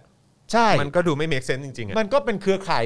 เดียวกับที่ประยุทธ์เป็นผู้เลือกอ่ะ ใช่ แล้วก็คือเราก็เห็นวิธีการบริหารจัดการแก้ไขปัญหาของเครือข่ายประยุทธ์ และการนำของประยุทธ์เองเนี่ย อ่า ก็ก็ไม่ได้ก็ไม่ได้ทำให้ปัญหามันลดลงอ่ะ ถูกต้อง อืมมีแต่ว่าปัญหามันแย่มันมีมีแต่ปัญหามันมันมันแย่เพิ่มมากยิ่งขึ้นอะ อืม อืม แต่พอพอหมายถึงว่าพอ the the point of fun ของการที่จะสนุกสนานในแง่ของการพูดคุยอะไรอย่างเงี้ย อืม ก็ได้ก็วิเคราะห์กันได้ อืม แต่ว่าเบื้องหลังในหัวคุณนะคุณก็ต้องระลึกไว้ด้วยว่าคนพูดมันก็มันเท่านั้นน่ะ อืม เข้าใจปะ ใช่ใช่ บางทีมัน ใช่ ก็เท่านั้นจริงๆอ่ะ อืม เนี่ยบางคนเน้นปริมาณไม่เน้นคุณภาพ ใช่ นั่นน่ะดิมันมัน พวก แปลก เยอะ มันแปลกประหลาดนะครับจริง ครัๆบนะครับนะฮะอ่ะโอเค คุณผู้ชมนะฮะใครเข้ามาแล้วก่อนที่จะเข้าข่าวต่อไปนะครับนะคุณผู้ชมสนับสนุนพวกเราด้วยนะครับ ทางบัญชีกสิกรไทย 0698 975 539 หรือสแกน QR Code ก็ได้นะครับนะฮะแล้วก็เติมพลังชีวิตเข้ามาหน่อยนะครับผมนะฮะแล้วก็อย่าลืมนะครับสนับสนุนพวกเราได้ผ่านทางเอ้ยอันนั้นอันนั้นเสียงไม่อาจารย์แบงค์ใช่ไหมเอ่อ ไม่พี่ปาล์มอะ อ๋ออ๋อโอเคเอ่อไม่ไม่ไม่เสียงเสียงขยขยับไม่อ่ะ อ๋อ ใช่ใช่ นะครับนะอ่าโอเคนะครับ แล้วก็อย่าลืมสนับสนุนเราแบบรายเดือนได้นะครับ ผ่านทาง YouTube Membership นะครับนะฮะแล้วก็ทาง Facebook Supporter ด้วย แล้วก็ใครที่อยู่ต่างประเทศ สนับสนุนพวกเราได้ผ่านทาง PayPal ด้วยนะครับ ช่วยกันเติมพลังชีวิตเข้ามาหน่อยนะครับ แล้วก็เอ่อลืมทักทายคนใน Clubhouse ด้วยนะครับนะฮะก็อย่าลืมสนับสนุนพวกเราได้ทั้ง 3 ช่องทางนี้นะครับนะฮะอ่ะคราวนี้มาที่ประเด็นเอ่อคุณแม่เออหรือว่าเราเราเราจะพูดเรื่องประยุทธ์โดนปรับไหม อ่าให้มันเสร็จสิ้นไป เอาไหมเอ อ่า อ นะครับเอ่อเพราะว่าเห็นมีคนทักเข้ามานะครับว่า เออ เราได้พูดถึงเรื่องประยุทธ์โดนปรับหรือเปล่า ซึ่งผมรู้สึกว่าโคตรปาหีเลย อ่า นะครับนะฮะจากกรณีผู้ว่ากทมออกประกาศเข้มนะครับคนคนกรุงไม่สวมหน้ากาก ปรับจริงไม่เกิน 20,000 ห้ามโต้แย้งทุกกรณีนะครับเริ่มต้น 26 เมษายนนะครับขณะที่เมื่อเช้าที่ผ่านมาเพจ Facebook ของประยุทธ์จันทร์โอชานะครับโพสต์ข้อความพร้อมถ่ายภาพนะฮะเอ่อการประชุมทีมที่ปรึกษาเรื่องการจัดหาวัคซีนของกระทรวงนะครับและหน่วยงานที่เกี่ยวข้อง เมื่อโพสต์ภาพดังกล่าวเผยแพร่ไประยะหนึ่งก็มีคอมเมนต์และและแชร์โพสต์นี้นะครับตั้งข้อสังเกตว่าการประชุมเป็นการรวมตัวของคนหลายคน ครับ ทุกคนสวมหน้ากากอนามัยกันหมด ยกเว้นพลเอกประยุทธ์คนเดียว อีกทั้งยังตรงกับวันแรกที่ทางกทมเนี่ยออกมาประกาศบทลงโทษต่อบุคคลที่ไม่ใส่หน้ากากอนามัยออกนอกเคหสถานด้วย ครับ โดยจะปรับเงินสองหมื่นบาทนะครับทั้งนี้ข้อปฏิบัติเรื่องการใส่หน้ากากได้รวมถึงการอยู่ร่วมกันกับบุคคลอื่นในอาคาร หรือสถานที่ต่างๆสำหรับในที่สาธารณะนะครับต้องสวมตลอดไม่ว่าจะอยู่คนเดียวหรือไม่ก็ตาม เพราะบุคคลอื่นอาจมาใช้สถานที่นั้นต่อ และอาจจะมีความเสี่ยงติดเชื้อได้นะครับซึ่งล่าสุดเท่าที่ทราบเนี่ยก็คือว่าทาง เอ่อผู้ว่ากทมผู้ว่าผู้ว่าเอ่ออัศ วิน ก็ไปเอ่อปรับนายกละ6,000 บาทใช่ไหม หกพันบาทครับ หกพันบาทอืม แล้วนายกเขาก็บอกเขาก็เขาก็ยอมจ่ายนะ อืม อืม ครับผม ว้าว เคยไปแบบทะเลไหมแล้วตั้งใจจะไปตกปลาฉลามอะไรเงี้ย ครับ แต่เสือกได้ปลาหี่อะ เคยปะเคยเคยทำปะตั้งใจแบบไปตกปลาตัวใหญ่อะไรเงี้ยเอ้ยไปทะเลกันดีกว่าไปตกปลาอยากได้ปลาอะไรได้ปลาฉลามตกขึ้นมาแม่งปลาหี่ทุกตัวเลย งงกันใหญ่ คุณชัด ทรวิสาหรือเปล่าบอกว่าเชือดไก่ให้ลิงดู เวลาปรับประชาชนจะได้ไม่เคอะเขิ นครับผมนะ แล้วก็ยังสามารถจะพูดได้ว่าเห็นไหมเมื่อท่านนาย ครั ก บ ก็ทำผิดเนี่ย ครับผม เขาก็รับผิดชอบในความผิดของเขานะ ว้าว แม่งเอ้ย อยากจะเห็นความผิดกรณีอื่นๆเหลือเกิน เออ นะฮะทำไมตำรวจแข่งขันกันอย่างนี้วะทำไม เออ ไอ้วันยึดอำนาจมึงไม่แข่งขันอย่างนี้บ้างวะ โอ้ยเขาเพิ่งโตได้เอนไม่าน อนะครับ ตอนนั้นเขาดูเบนเทนกันอยู่ อันนี้ก็เลยต้องแบบโชว์นิดนึงว่าเป็น ใช่ ถึงเป็นนายกก็ไม่เว้นนะครับ แล้วก็ ผม อ๋อ แต่ว่ามันไม่ได้นี่ ถึงเป็นนายกก็ไม่เว้น อ่า แต่ถ้าเป็นผบทบเนี่ยเอออันนี่อีก ก็เป็นได้เป็นได้เป็นได้ ถ้าเป็นผบทบ อ่า หรือเออเขาเรียกเอ่อหัวหน้าคเอ่อคอสช อ่า อันนั้นอีกอีกประเด็ อีก น เป็นเรื่องหนึ่ง ก แต่ว่า ประเด็น ถ้าถ้านายก นายกมันต่ำต้อย นายกมันแบบเคลียร์ออกเมื่อไหร่ก็ได้ คือถ้าสมมติว่า เอารถ ป็น ถังมาวิ่งก็ออกได้ ใช่ ถ้าสมมติว่าเป็นนายกที่มาจากเสียงของประชาชนนะ เอออั นนั้นคือไร้ค่า ไร้ค่า ไร้ ครั ค่า บผมนะฮะ แต่ถ้านายกเคยเป็นผบทบมาก่อน เออ เออตัวต้องระวังตัวนิดนึงเหมือนกัน โยไม่ได้แล้ว เอคอรับผม ต้องระวังกันหน่อย ต้องระเออนะครับนะฮะก็เต็มที่เลยครับนะฮะ เอออื มนะฮะ ก็เอ่อถ้าคิดว่าดูไม่ออกก็ทำไปฮะ ครับผม คือคิดว่าพวกกู แต่แม่งคงคิดอย่างนั้นจริงเดีย แต่ว่าเรื่ เรื่อ อง งคงคิดว่าแบบประชาชนโง่อะ แต่เรื่องเนี้ยเคยทำให้มึงรู้สึกโกรธไหม ว่า หมายถึงว่าเวลามันทำอะไรแบบเนี้ยแล้วแล้วถ้ามึงตีความกลับไปว่าไอ้เชี่ยมึงคิดว่ากูจะเชื่อมึงจริง ๆ เหรอวะเนี่ยมึงเคยโกรธด้วยความรู้สึกนี้แบบว่าไอ้เชี่ยมึงเข้าใจว่ากูโง่ขนาดนั้นเลยเหรอวะ อืม แต่ว่า กูเคยคิดตอนต้น เออ ๆแต่ว่าพอตอนหลังอ่ะกูกูว่ากูเริ่มคิดแล้วแหละว่าเออมันมองว่าประชาชนโง่จริง ใช่ แต่ผมมีความรู้สึกว่าเขาเขา ๆ ไม่ได้ หรือหรือ ทำ หรือไม่แคร์ประชาชนมึงประชาชนจะคิดยังไงเรื่องของมึง แต่ว่าประเด็นโดยรวมผมว่ามันก็อยู่ที่ว่าเขารู้อยู่เสมอว่ามันมันมันมีคนกลุ่มหนึ่ง อืม ซึ่งพร้อมจะเชื่อเขาในทุกกรณี อืม มันก็เลยสามารถทำแบบนี้ได้ คนมันจะหน้าด้านขนาดไหนว่าถ้าพูดอะไรมาแล้วมีความรู้สึกว่ากูว่าพูดอันนี้ไปต้องไม่มีคนเชื่อ อืม แต่ชีวิตที่สามารถจะอยู่สุขสบายได้ก็คือว่า รู้อยู่ในหัวตลอดเวลาว่า ไม่ว่ากูจะพูดอะไรก็แล้วแต่ เชื่อกูเถอะว่า มันต้องมีคนพร้อมเชื่อและปกป้องพวกเรา ก็คือสลิมไง ก็คือสลิม ใช่ นั่นคือความสบายของ ใช่ พวกเขา ใช่ใช่ ณตอนนี้มันเลย ซึ่งจริง ๆ ก็มีมาตั้งนานแล้ว แต่ณตอนนี้เท่าที่เราเห็นเนี่ยจะมี ครับ ความรุนแรงมากเนื่องออกเนื่องในการแบบว่า โกรธและเกลียดชังสลิมอะ อืม มากกว่ารัฐบาลประยุทธ์อีก อืม ณตอนเนี้ยผมว่ามีความรู้สึกว่ากระแสเนี่ยกำลังมาแรงมาก อืม ว่าเหมือนอารมณ์แบบกูเจอแล้วว่าตัวถ่วงจริง ๆ คือใครอ่ะ อืม คือพวกมึงนี่แหละไอ้เหี้ย อืมอือหือนะฮะ โอเคนะครับ มีอี ก็ กไหม เอามาเล่าให้ฟังนะค ครั รับ บ คราวนี้มาต่อกันที่อีกกรณีหนึ่งดีกว่านะครับ ซึ่งถือว่าเป็นเรื่องที่น่าเศร้าอีกเรื่องหนึ่งนะครับว่าเอ่อสาววัย 24 ปีนะครับเอ่อเสียชีวิตหลังจากฉีดซิโนแวคเพียง 2 วันเท่านั้นนะครับ ครับ ทั้งที่ไม่มีโรคประจำตัวนะครับ ก็ 22 เมษายนที่ผ่านมานะครับ มีรายงานว่ามีหญิงสาวอายุ 24 ปีเสียเอ่อเสียชีวิตจากการฉีดวัคซีนซิโนแวคได้เพียง ครับ 2 วัน โดยญาตินำศพมาตั้งบำเพ็ญกุศลที่จังหวัดอ่างทองนะครับ โดยผู้สื่อข่าวนะครับเดินทางไปตรวจสอบพบว่าผู้เสียชีวิตคือคุณเมย์อมเอ่ออมรรัตน์นะครับ เป็นพนักงานบริษัทแห่งหนึ่งในจังหวัดนนทบุรีนะครับ ซึ่งคุณแม่เปิดเผยว่าเมื่อวันพุธที่ 20 เมษายนเนี่ยลูกสาวได้โทรคุยกับตนว่าจะเดินทางไปฉีดวัคซีนโควิด -19 กับเพื่อนอีก 10 คน ที่โรงพยาบาลแห่งหนึ่งในอำเภอกระทุ่มแบน จังหวัดสมุทรสาคร ซึ่งหลังฉีดเสร็จก็โทรมาบอกว่าปวดแขน ตนเองก็บอกว่าให้พักผ่อนเยอะๆจะได้ไม่ติดต่อกันเอ่อและแล้วก็ไม่ได้ติดต่อกันอีกนะครับจนกระทั่งเช้าวันศุกร์ครับมีโทรศัพท์จากโรงพยาบาลในจังหวัดปทุมธานีนะครับโทรมาบอกว่าน้องเมย์ป่วยนะครับลูกสาวป่วยนะครับตอนนี้อาการหนักแล้วก็มีอาการหัวใจหยุดเต้น ตนจึงรีบเดินทางไปที่โรงพยาบาลดังกล่าว แต่ก็ไม่ทันเมื่อไปถึงปรากฏว่าคุณเมย์เนี่ยเสียชีวิตแล้วนะครับโดยคุณแม่คิดว่าส่วนหนึ่งน่าจะเกิดจากการฉีดวัคซีน จึงอยากให้หน่วยงานที่รับผิดชอบเข้ามาช่วยเหลือ ตอนนี้ตนทำใจไม่ได้เพราะลูกสาวเป็นคนที่แข็งแรงดี ไม่มีโรคประจำตัว อืม แต่ต้องมาเสียชีวิตอย่างกระทันหันครับ ครับ ทางด้านพี่สาวของคุณเมย์นะครับเปิดเผยว่าไม่คิดว่าน้องสาวตนเองจะเสียชีวิต เพราะจากที่ทราบเนี่ยคือเอ่อคุณเมย์เนี่ยมีอาการอาเจียนนะครับปวดหัววิงเวียน โดยเพื่อนที่ไปด้วยกันเนี่ยก็มีคนที่อาเจียนแต่อาการของเพื่อน คือเมื่ออาเจียนแล้วก็หายในขณะที่เอ่อของของคุณเมย์เนี่ยนะครับเมื่ออาเจียนแล้วก็ยังมีอาการอยู่ก็ ครั คื บ อยังยังป่วยอยู่ อืม นะครับอีก 2 วันต่อมาเนี่ยจึงต้องลางานไปเข้าโรงพยาบาล ครับ ทราบอีกทีหนึ่งก็คือคุณเมย์เนี่ยเสียชีวิตแล้ว อืม อยากให้นำเคสนี้เป็นตัวอย่างนะครับว่าการฉีดวัคซีนก็ไม่ได้นำความปลอดภัยมาให้กับชีวิตเราเสมอไป อืม พร้อมกล่าวว่ามีข่าวออกมาก็เยอะว่าเสียชีวิตบ้างเป็นอัมพฤกษ์อัมพะเอ่ออัมพาตบ้าง ครับ อยากให้ทุกคนดูแลตัวเอง อืม และอยากให้หน่วยงานที่รับผิดชอบเข้ามาดูแล รับผิดชอบกรณีน้องสาวของตนด้วย ครับ ซึ่งจนถึงเมื่อวานนี้เนี่ยเอ่อที่เป็นวันสุดท้าย ที่จะมีการสวดอภิธรรมศพของน้องสาวเนี่ยก็ยังไม่มีหน่วยงานที่รับผิดชอบเข้ามาดูแลแต่อย่างใดนะครับ อืม ซึ่งพิธีชาปนกิจจะจัดขึ้นในวันนี้นะครับนะฮะก็คือ 26 เมษายนนั่นเอง อืมอันนี้เขาฉีดของอะไรนะซีโนแวค ซิโนแวค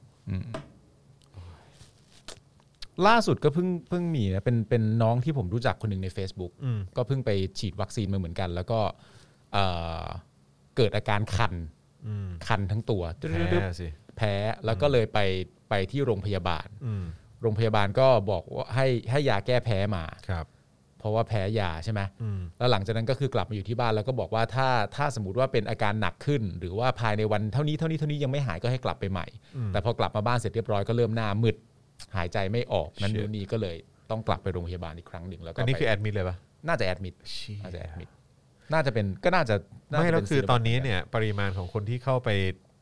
อยู่ในโรงพยาบาลเนี่ย มันล้น มันก็ล้นด้วยแหละ ล้นแล้ว เออ แล้วก็นี่กลายเป็นว่าคนฉีด คนฉีดวัคซีนมา ก็มีโอกาสเสี่ยงที่จะต้องแอดมิดโรงพยาบาลอีกอันเนี้ย ใช่ แม้ว่าคุณจะไม่เป็นโควิด แต่คุณฉีดวัคซีนเสร็จเรียบร้อยคุณก็อาจจะต้องแอดมิดโรงพยาบาลอยู่ดี เนื่องจาก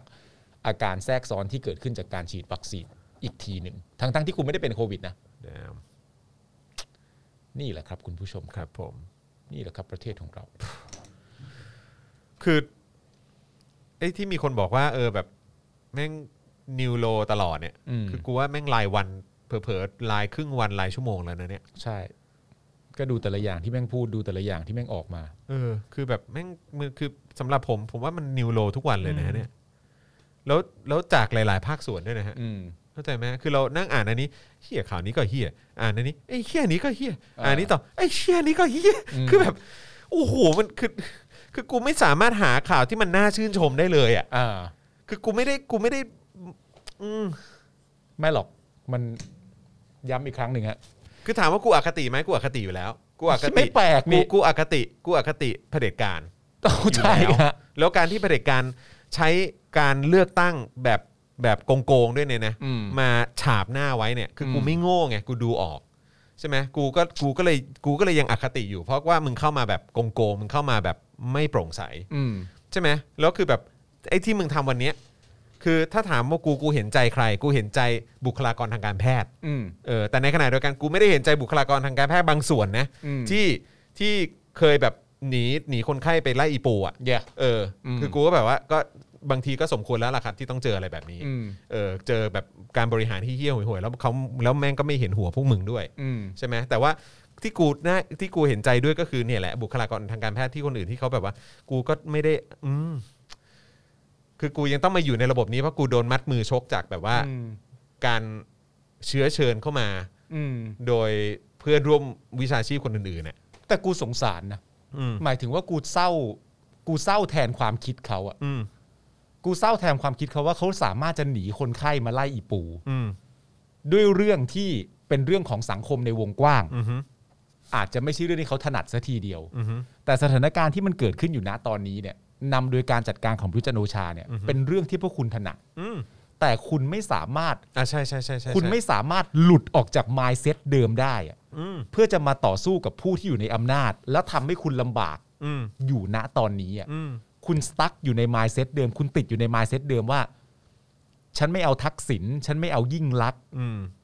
ไม่ว่าใครก็ตามที่ไม่ใช่สองคนนี้ ฉันจะโอเคและชื่นชมทั้งหมด ทั้งๆที่คุณก็เห็นกระตาว่ามันเลวร้ายมากขนาดไหน แต่คุณออกมาจากความคิดนี้ไม่ได้ อืม แล้วก็ไม่ให้ข้อมูลที่เป็นประโยชน์ ใช่ ต่อภาคสังคม ภาคประชาชนว่า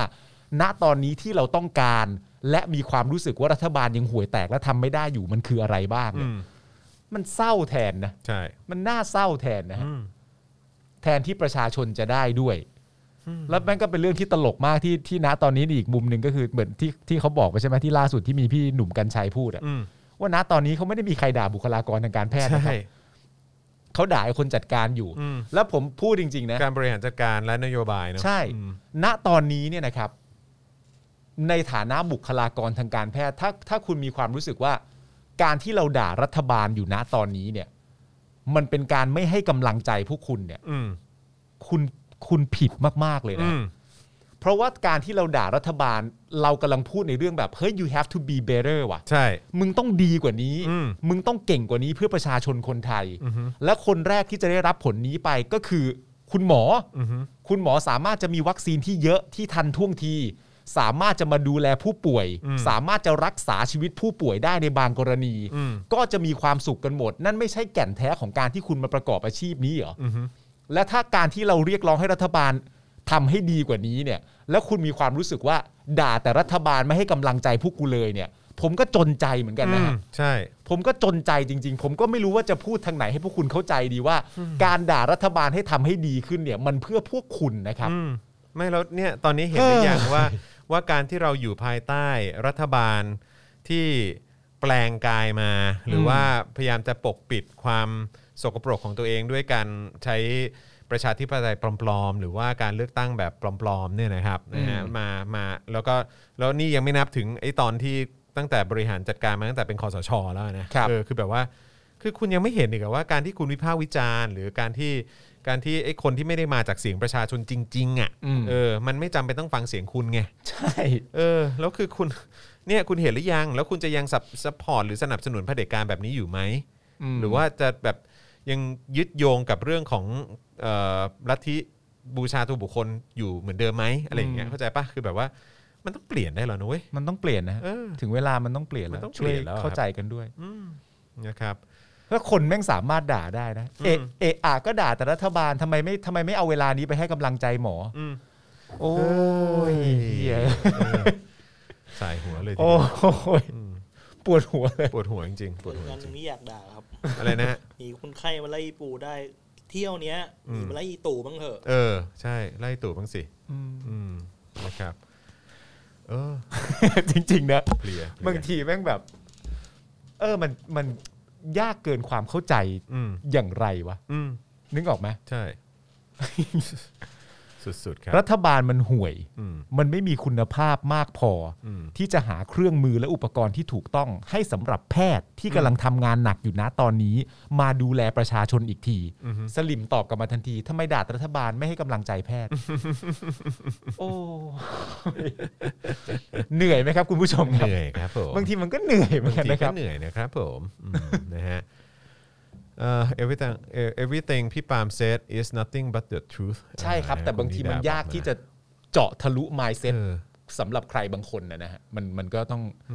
ใช้พลังงานสูงพอสมควรเหมือนกัน เออข้างบนข้างบนนิดหนึ่งได้ปะของข้างบน เออเอ้ยไม่เอออะไรนะ คุณปาล์มว่าเออคุณปาล์มคุณนินนาดนะครับ บอกว่าคุณปาล์มผมว่าแพทย์อ่ะ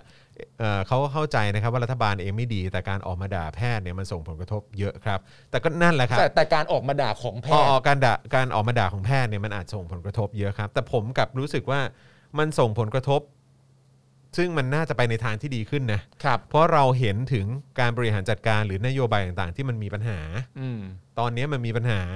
แล้วไอ้คนที่เสียงมีน้ำหนักอะ ครับ ในการออกมาโวยวายอะคือมันก็คงไม่ใช่ประชาชนทั่วๆไปหรอก อืม มันก็ต้องเป็นบุคลากรทางการแพทย์ไงที่จะต้องออกมาด่าไงที่มัน ก็ จะ ใช่ ต้องออกมา อะ วิพากษ์วิจารณ์เออออกมาต้องส่งเสียงกันน่ะ ครับ เพราะว่าประชาชนส่งเสียงให้อยู่ อืม แต่เสียงที่มันมีน้ำหนักจริงๆอะมันคือเสียงของบุคลากรทางการแพทย์ที่อยู่ในระบบจริง ๆ ที่กำลังรับเรื่องอยู่ตอนเนี้ย อืม เออแล้วก็ที่ที่ที่เราก็เห็นใจพวกคุณอยู่ตอนเนี้ยแต่ อ่า แต่จะให้เราช่วยยังไง ถ้าคุณไม่ส่งเสียงเพื่อตัวเองบ้างอ่ะ อันนี้ต้องขออนุญาตไม่เห็น เออ ด้วยจริงๆนะ เออ อันนี้ต้องต้องแบบ respect ในขออนุญาตไม่เห็นด้วยจริง ออ ๆผ agree ม to ว่า disagree ใช่ผมผมผมว่ามันไม่มันไม่ใช่มันมันไม่ควรจะเป็นลักษณะแบบนั้น อืมใช่แล้วแล้วอีกอย่างเนี่ยคือแม้กระทั่งถ้าแพทย์ออกมาโวยวายหรือวิพากษ์วิจารณ์เนี่ยมันก็ไม่ควรจะส่งผลกับแพทย์ว่าว่าเฮ้ยเดี๋ยวจะอยู่ในที่ทำงานลำบาก ใช่ครับ หรือว่าเฮ้ยอาจจะโดนเอ่อนายเล่นงาน ใช่ หรือว่า ครับ อาจจะโดนอะไรแบบเนี้ย อืม คือมันเป็นสิ่งที่ไม่ควรเกิดขึ้นอยู่แล้ว ใช่ครับ กับการที่ออกมาวิพากษ์วิจารณ์อะไรที่มันผิดปกติ หรือว่าเอ่อวิพากษ์วิจารณ์การทำงานของของเนี่ยของของรัฐบาลที่ถือเงินและ ใช่ ถือ ครับ อำนาจอะที่ เออ จริง ๆ แล้วมันเป็นของประชาชนน่ะ ครับ เออทำไมมันจะวิพากษ์วิจารณ์ไม่ได้แล้วแล้วแล้วทำไมมันจะต้องกลัวว่าเฮ้ยเดี๋ยวแบบเดี๋ยวจะมีปัญหาเดี๋ยวจะโดนพักงานเดี๋ยวจะโดนนู่นนั่นนี่อะไรต่างๆอ่ะคืออะไรวะแล้วตอนนี้ถามจริงคือมึงจะให้พักงานจริงเหรอบุคลากรทางการแพทย์แม่ง ใช่ แม่งไม่พอขนาดเนี้ย อืม มึงจะไปเล่นงานเขาเหรอ อื มมัน คือมันไม่สมเหตุสมผลนะ ไม่แล้วคือแล้วคือถ้าสมมติว่าจะจะจะพูดกันไปต่อในลักษณะนั้นเนี่ย อืม ถ้าสมมติว่า ถ้าสมมติว่าผมคิดอย่างนั้น อืม คุณจรคิดอย่างนั้น อือฮึ ว่าแบบ เอ้ย มันจะส่งผลเสียเยอะนะกับการที่เราจะเรียกร้องหรือพูดเนี่ย อืม ผมคิดแบบนั้น คุณจรคิดแบบนั้น อาจารย์แบงค์คิดแบบนั้น คุณมิ้นท์คุณธีระ คุณทาวิน คุณไทเกอร์ คุณอะไรต่างๆนานา ทุกคนคิดลักษณะแบบเดียวกันนี้หมดว่าพูดอะไรเนี่ยสามารถจะส่งผลร้ายได้นะ อืม โหูเราก็ตายกันยาวเลยดีครับ อืมนี่คือแปลว่าเราพูดเราเราก็จะพูดไม่ได้เลยนะครับ เราก็ ออ ตายกัน แล้ว ยา นี่ วเล คือย ฮะ คือเป็นคนที่อยู่ในวิชาชีพนั้นนะครับ ใช่ครับ แล้วแล้วอย่างสมมติว่าอ่ะสมมติอ่ะอันนี้ผมยกให้เลยก็ได้สมมติว่าเป็นทหารอย่างเงี้ย เออ ทหารไปลบอย่างเงี้ยทหารไทยเนี่ยไปลบ เออ เออแล้วทหารไทยเนี่ยก็ออกมาโพสต์ในในเอ่อทวิตเตอร์ใช้แอคหลุมหรืออะไรก็ตามออกมาบอก อืม ว่าเนี่ยตอนนี้มีปัญหานู่นนั่นนี่มีการคอร์รัปชันอาหารกลางวันทหารที่อ ครั ยู่ บ แนวหน้าอะไรอย่างเงี้ย คือเข้าใจปะแล้วคือแล้วคือเขาบอกว่าเออเนี่ยแบบเอ่อพอผมบอกว่าเออหรือเราบอกว่าเอ้ยทำไมทหารถึงไม่ออกมาเปิดหน้าเราพูดไปเลยว่ามันเกิดอะไรขึ้น เพื่อเป็นการยืนยันข้อมูลข้อเท็จจริงอะไรไปเลยอะไรอย่างเงี้ย อืม แล้วเสียงของคุณมีน้ำหนักนะเพราะคุณอยู่ในสถานการณ์นั้นจริงๆอ่ะ ครับ เออแล้วก็มีคนบอกว่าโอ้ยไม่ได้นะครับ เดี๋ยวมันจะกระทบกับแบบหน้าที่การงานของทหารคนนั้นนะผมรู้สึกว่าเฮ้ยมันมันแบบมันไม่โอเคนะเว้ยเออ ไม่ไหวนะ เพ ฮะ ราะอันนั้นก็เปรียบมันก็มันก็มันก็เปรียบเหมือนกับชีวิตของคุณเหมือนกันน่ะ ใช่ ถ้าอาหารคุณไม่เพียงพอหรือก็ตามแล้วคุณไปลบแล้วคุณแบบหน้ามืดขึ้นมาตายขึ้นมาทำยังไงอ่ะซึ่งอันนี้ก็ไม่ได้ต่างกับบุคลากรทางการแพทย์ อืม ถ้าเกิดว่าคุณโดนทำงานหนักใช้งานหนักจนแทบไม่ได้พักหรือว่าหน้ากากอะไรต่างๆ ก็ไม่พอ อืม อที่มีคนมาพูดในคลับเฮาส์ก็ต่างเยอะ บอกว่าต้องใช้ซ้ำนะ ครับ เข้าใจปะหน้ากาก N95 มั้งเถอะจะไม่ผิดคือแบบ อืม ต้องใช้ซ้ำชุด PPE อะไรผมไม่แน่ใจว่าชุด PPE ไม่พอหรือเปล่าแต่เห็นได้ข่าวว่าไอ้เรื่องกรณีหน้ากากเนี่ยยังมีอยู่ อืม ใช่ไหมฮะแล้วก็วัคซีนอีก วัคซีนนี่ซีโนแวคฉีดเข้าไปนี่ก็ไม่รู้ก็เสี่ยงตายเหมือนกันนะ ใช่ เพราะมันเพราะมันก็มีหลายเคสหลายกรณีที่ ที่ตาย ที่มันที่มันกระทบกับสุขภาพอะ อืม มาพลึกแล้วก็ไอเนี่ยไอกรณีล่าสุดของสาววัย24 ซึ่งไม่รู้ว่าเกี่ยวข้องกับตัวซีโนแวคหรือเปล่าแต่ฉีดสองวันแล้วเขาเสียชีวิตอะ อืม เออคือแบบว่าเรื่องนี้มันเกี่ยวข้องกับความเป็นอยู่ของคุณนะ อืม เออคือแบบถ้าเกิดว่าเราบอกว่า เอ้ย แบบก็พูดมากไม่ได้ เพราะว่าไม่งั้นกระทบกับหน้าที่การงาน ผมก็รู้สึกว่า อืม อืมโอเค ถ้าเกิดอย่างนั้นผมก็ช่วยคุณไม่ได้แล้วแหละ มันมันก็อาจจะเป็นอย่างที่คุณจรอาจจะเคยโพสต์ไปใน Facebook หรือ Twitter ว่า ถ้าเกิดว่าเห็นเรื่องเหล่านี้เสร็จเรียบร้อยแล้วเนี่ย แล้วมีความรู้สึกว่ามันเป็นเรื่องที่เราพูดไม่ได้ เพราะถ้าเกิดพูดพูดออกไปส่งเสียงออกไปเนี่ย มันจะมีผลกระทบต่อหน้าที่นั่นนู่นนี่อะไรก็ว่าไปอะ อืม มันก็อาจจะต้องมาถึงจุดที่แบบงั้นคุณก็ทนเอาเถอะครับ อืมงั้นก็ทนต่อไปแล้วกัน แล้วถ้าผมเป็นคุณแล้วผมคิดลักษณะแบบนี้ออกมาได้เนี่ยผมก็จะไม่บ่นด้วยนะ อืม ผมก็จะยอมรับตัวเองไปเลยว่า ว่าเป็นสภาพนั้นน่ะ อืม ซึ่งมันมันก็ไม่ควรนะนะฮะ ครับผม ใช่นะครับ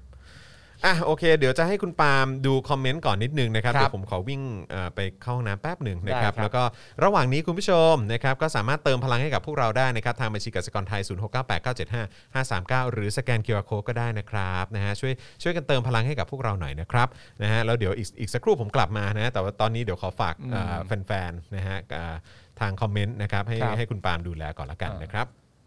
อาจารย์แบงค์ผมขอดูของคุณนาโอกิหน่อยได้ไหมฮะเมื่อกี้พิมพ์เข้ามาดีมากเลย เขาบอกว่า ถ้าหมอกับบุคลากรรวมตัวกันออกมาพูด ประชาชนจะมีความชอบธรรมในการช่วยเหลือหมอ และความชอบธรรมที่จะกดดันรัฐบาลนะครับ กรุณามอบความชอบธรรมให้คนที่มาช่วยด้วย เออ ผมว่ามันก็คือประมาณเนี้ยนึกออกไหมฮะ ไม่งั้นพอเราเราพูดช่วยเหลือไปเสร็จเรียบร้อยเนี่ยแล้วเรามีความรู้สึกว่าเอ้ยหมอเขาไม่เห็นต้องการความช่วยเหลือเลยอะไรอย่างเงี้ยมันก็จะมันก็จะไปต่อกันลำบากอะนะครับ อืมโอเค ผมเข้าใจหมายถึงว่าผมผมเชื่อว่าทุกคนเข้าใจในประเด็นของการว่าถ้าพูดไปเสร็จเรียบร้อย สามารถจะเกิดผลกระทบต่ออาชีพการงานตัวเองได้ อันนี้ผมเข้าใจ แต่ว่าคนที่เขาสามารถจะออกมาพูดได้หลาย ๆ คนก็คือว่าเขาเขาทะลุประเด็นนั้นออกมาแล้วอะฮะเขาทะลุประเด็นเรื่องพวกนั้นออกมาแล้ว แล้วมีความรู้สึกว่า ช่างตวงวัดเสร็จเรียบร้อยแล้วเนี่ย พูด กล้าที่จะพูดเนี่ยน่าจะเกิดผลดีมากกว่าที่จะเงียบเอาไว้อะไรอย่างเงี้ยนะมันมัน มันก็ต้องกล้ากันนิดนึงนะครับ จริง ๆ คนคนที่คิดว่าเขาคุณเป็นแบบแค่คนตัวเล็กๆคนหนึ่งอะ อืม รวมตัวกันหลาย ๆ คนครับ ก็จะใหญ่ได้นะครับ ใช่ แล้วก็ไป at least ก็ลองไป อืม กดดัน ลองกดดันซีเนอริตี้ทั้งหลาย อืม นะฮะ ท่านผู้ใหญ่ในองค์กร ครับ ลองดูครับ ไม่งั้นมันก็จะอยู่กันแค่นี้อะฮะ อืมหลาย ๆ คนก็บอกว่าอ่าเนี่ยคุณศิวาบอกว่า คือประชาชนก็ช่วยพูดจนไม่รู้จะพูดอะไรแล้วครับ ก็เหลือแต่แพทย์เนี่ยแหละครับตืดดตืดด นี่ไงคุณเคยเป็นแพรวนี่ก็บอกว่าขอแค่กล้านะครับ ประชาชนก็พร้อมจะเขียนงานจริง ๆ ก็ทุกอย่างเลยเนอะ ใช่ แล้วอาจารย์แบงค์ไม่ว่าจะเป็นหมอว่าจะเป็นสื่อเองก็ตามแต่นั่น ใช่ นู่นนี่อะไรอย่างเงี้ยปิดปากประชาชนทุกทางนะครับผมเอ่อมีคนบอกให้อาจารย์แบงค์ทำแมสออกมาขายเพิ่ม ผมไม่ได้ทำครับผมก็ได้ต่อมาอีกทีเหมือนกัน เอ้ยวันนี้บอกครับบอกว่าวันนี้ดูรายการ Daily Dose Live นะครับ ตอนเช้ายามเช้ามีคนคอมเมนต์ถามคุณปลื้มว่า เมื่อไหร่คุณปลื้มจะได้ออกรายการกับพี่จอนครับ นี่ แล้วคุณปลื้มตอบไหมครับ เออแล้วคุณปลื้มตอบว่าอะไรครับ เอ่ออ๋อขนาดมีหมอทำแคมเปญไล่หนูแล้วหนูก็ยังจะหน้าด้านต่อไปนะครับปวดใจกับประเทศนี้ สอบถามเรื่องปรับไอ้ตู่ไม่ใส่แมสครับ ประชาชนทั่วไปต้องเสียค่าปรับที่โรงพัก อ้าวเหรอ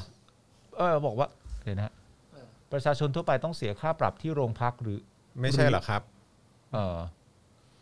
อ๋อหรือส่งหรือให้สารปรับไม่ใช่เหรอครับทำไมของไอ้ตู่เนี่ยต้องแห่ไปปรับถึงที่ไม่ต้องส่งสารปรับครับ ก็เขาเป็นเขาเป็นลุงตู่ไง คือ มันเป็นรายการวาไรตี้ครับ ใช่ครับผมเออ ไม่รู้จะบอกยังไง ไม่เป็นไงฮะ เออ เคยไปตลาดปลาไหมฮะ ผม ผมว่ามันเป็นมันเป็นมันเป็นรายการเรียลลิตี้ที่เขียนเขียนไว้แล้ว อะครับ ครับผม เขียน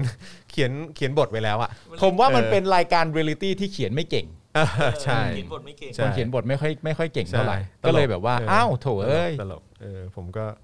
รู้สึกขำๆกันไปเออนะครับ ใช่ครับกองละครชัดๆเลยต้อง ครับผม เอออย่างนี้แบบพวกพวกถ่ายละครในกรุงเทพก็ไม่ได้เลยดิ ไม่ได้ เพราะว่ายังไง คือ ถ่าย ไม่ ละ ต้อ ครง ถ่ายเลยแหละ เพราะว่า เกิน เออคือใส่คือใส่หน้ากาก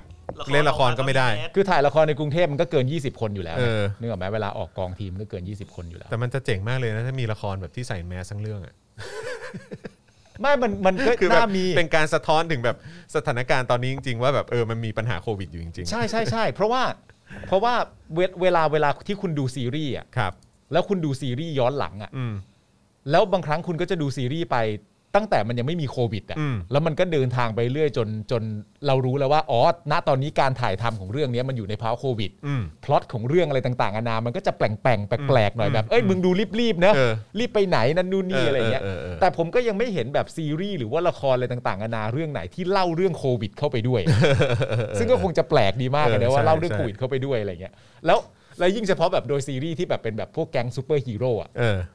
พวกแบบซูเปอร์เกิลแฟลชอะไรต่างๆกันานานั่น เออ นู่นนี่อะ เออเออ ที่ไม่มีทางที่จะสามารถเล่าเล่าเรื่องโควิดได้เลยอะ อ่าฮะ ในเรื่องอ่ะ อ่าฮะ เพราะว่าตลอดระยะเวลาในเรื่องเนี่ย มึงได้ผลิตยา มหัศจรรย์ต่างๆ ออกมามากมาย เออเออเออใช่ เอามา ใช่ใช่ ช่วยดูแลคนนั้นช่วยคนนี้ เออ คนนี้โดนคริปโตไนท์เข้าไป มึงก็ดูดออกได้อะไรต่างๆกันานาแล้วถ้ามึง แต่ จะ โควิด แต่โควิดแล้วดูแลไม่ได้เนี่ยแม่งก็ไม่ได้ เพราะฉะนั้นเรื่อง หรือ ราว ว่า พวกนี้ หรือเขาต้องทำทีเป็นเหมือนว่าแบบโควิด ไม่เคยเกิดขึ้นวะ ใช่ก็ต้องทำแบบ นั้น ก็คือเล่าเรื่องไปโดยไม่มีโควิด เออ เออมันต้องเป็นอย่างนั้นเปล่าวะ เฮ้ยมีคนบอกมีครับ อะไรฮะ กุณด็อกเตอร์ อ๋อคุณด็อกเตอร์มีเหรอ เอาเหรอครับ อ๋อมีโควิดแล้วใช่ไหมฮะ อ๋อซีซั่นสี่อะฮะ อ๋อ อ๋ โอ อ เค แต่เขาก็ถ่ายได้เนอะ เออ นะฮะโคเอ่อที่อเมริกาเขาถ่ายเขาถ่ายได้ใช่ไหมฮะ เออ นะฮะ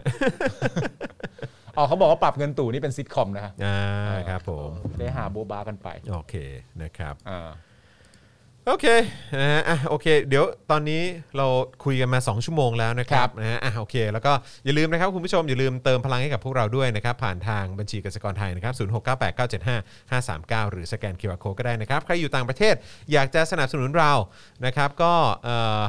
อย่าลืมเอ่อสนับสนุนได้ผ่านทางเพย์พานั่นเองนะครับเอ๊ะเมื่อกี้มีคนบอกว่ามิสเตอร์มาเวลมาถ่ายในไทยนะครับตอนนี้มิสเตอร์มาเวล มิสเตอร์มาเวลคื มิ อ สเตอร์มาเวลคือแบบคู่ของ กัปตันเหรอ ของกัปตันมาเวลปะ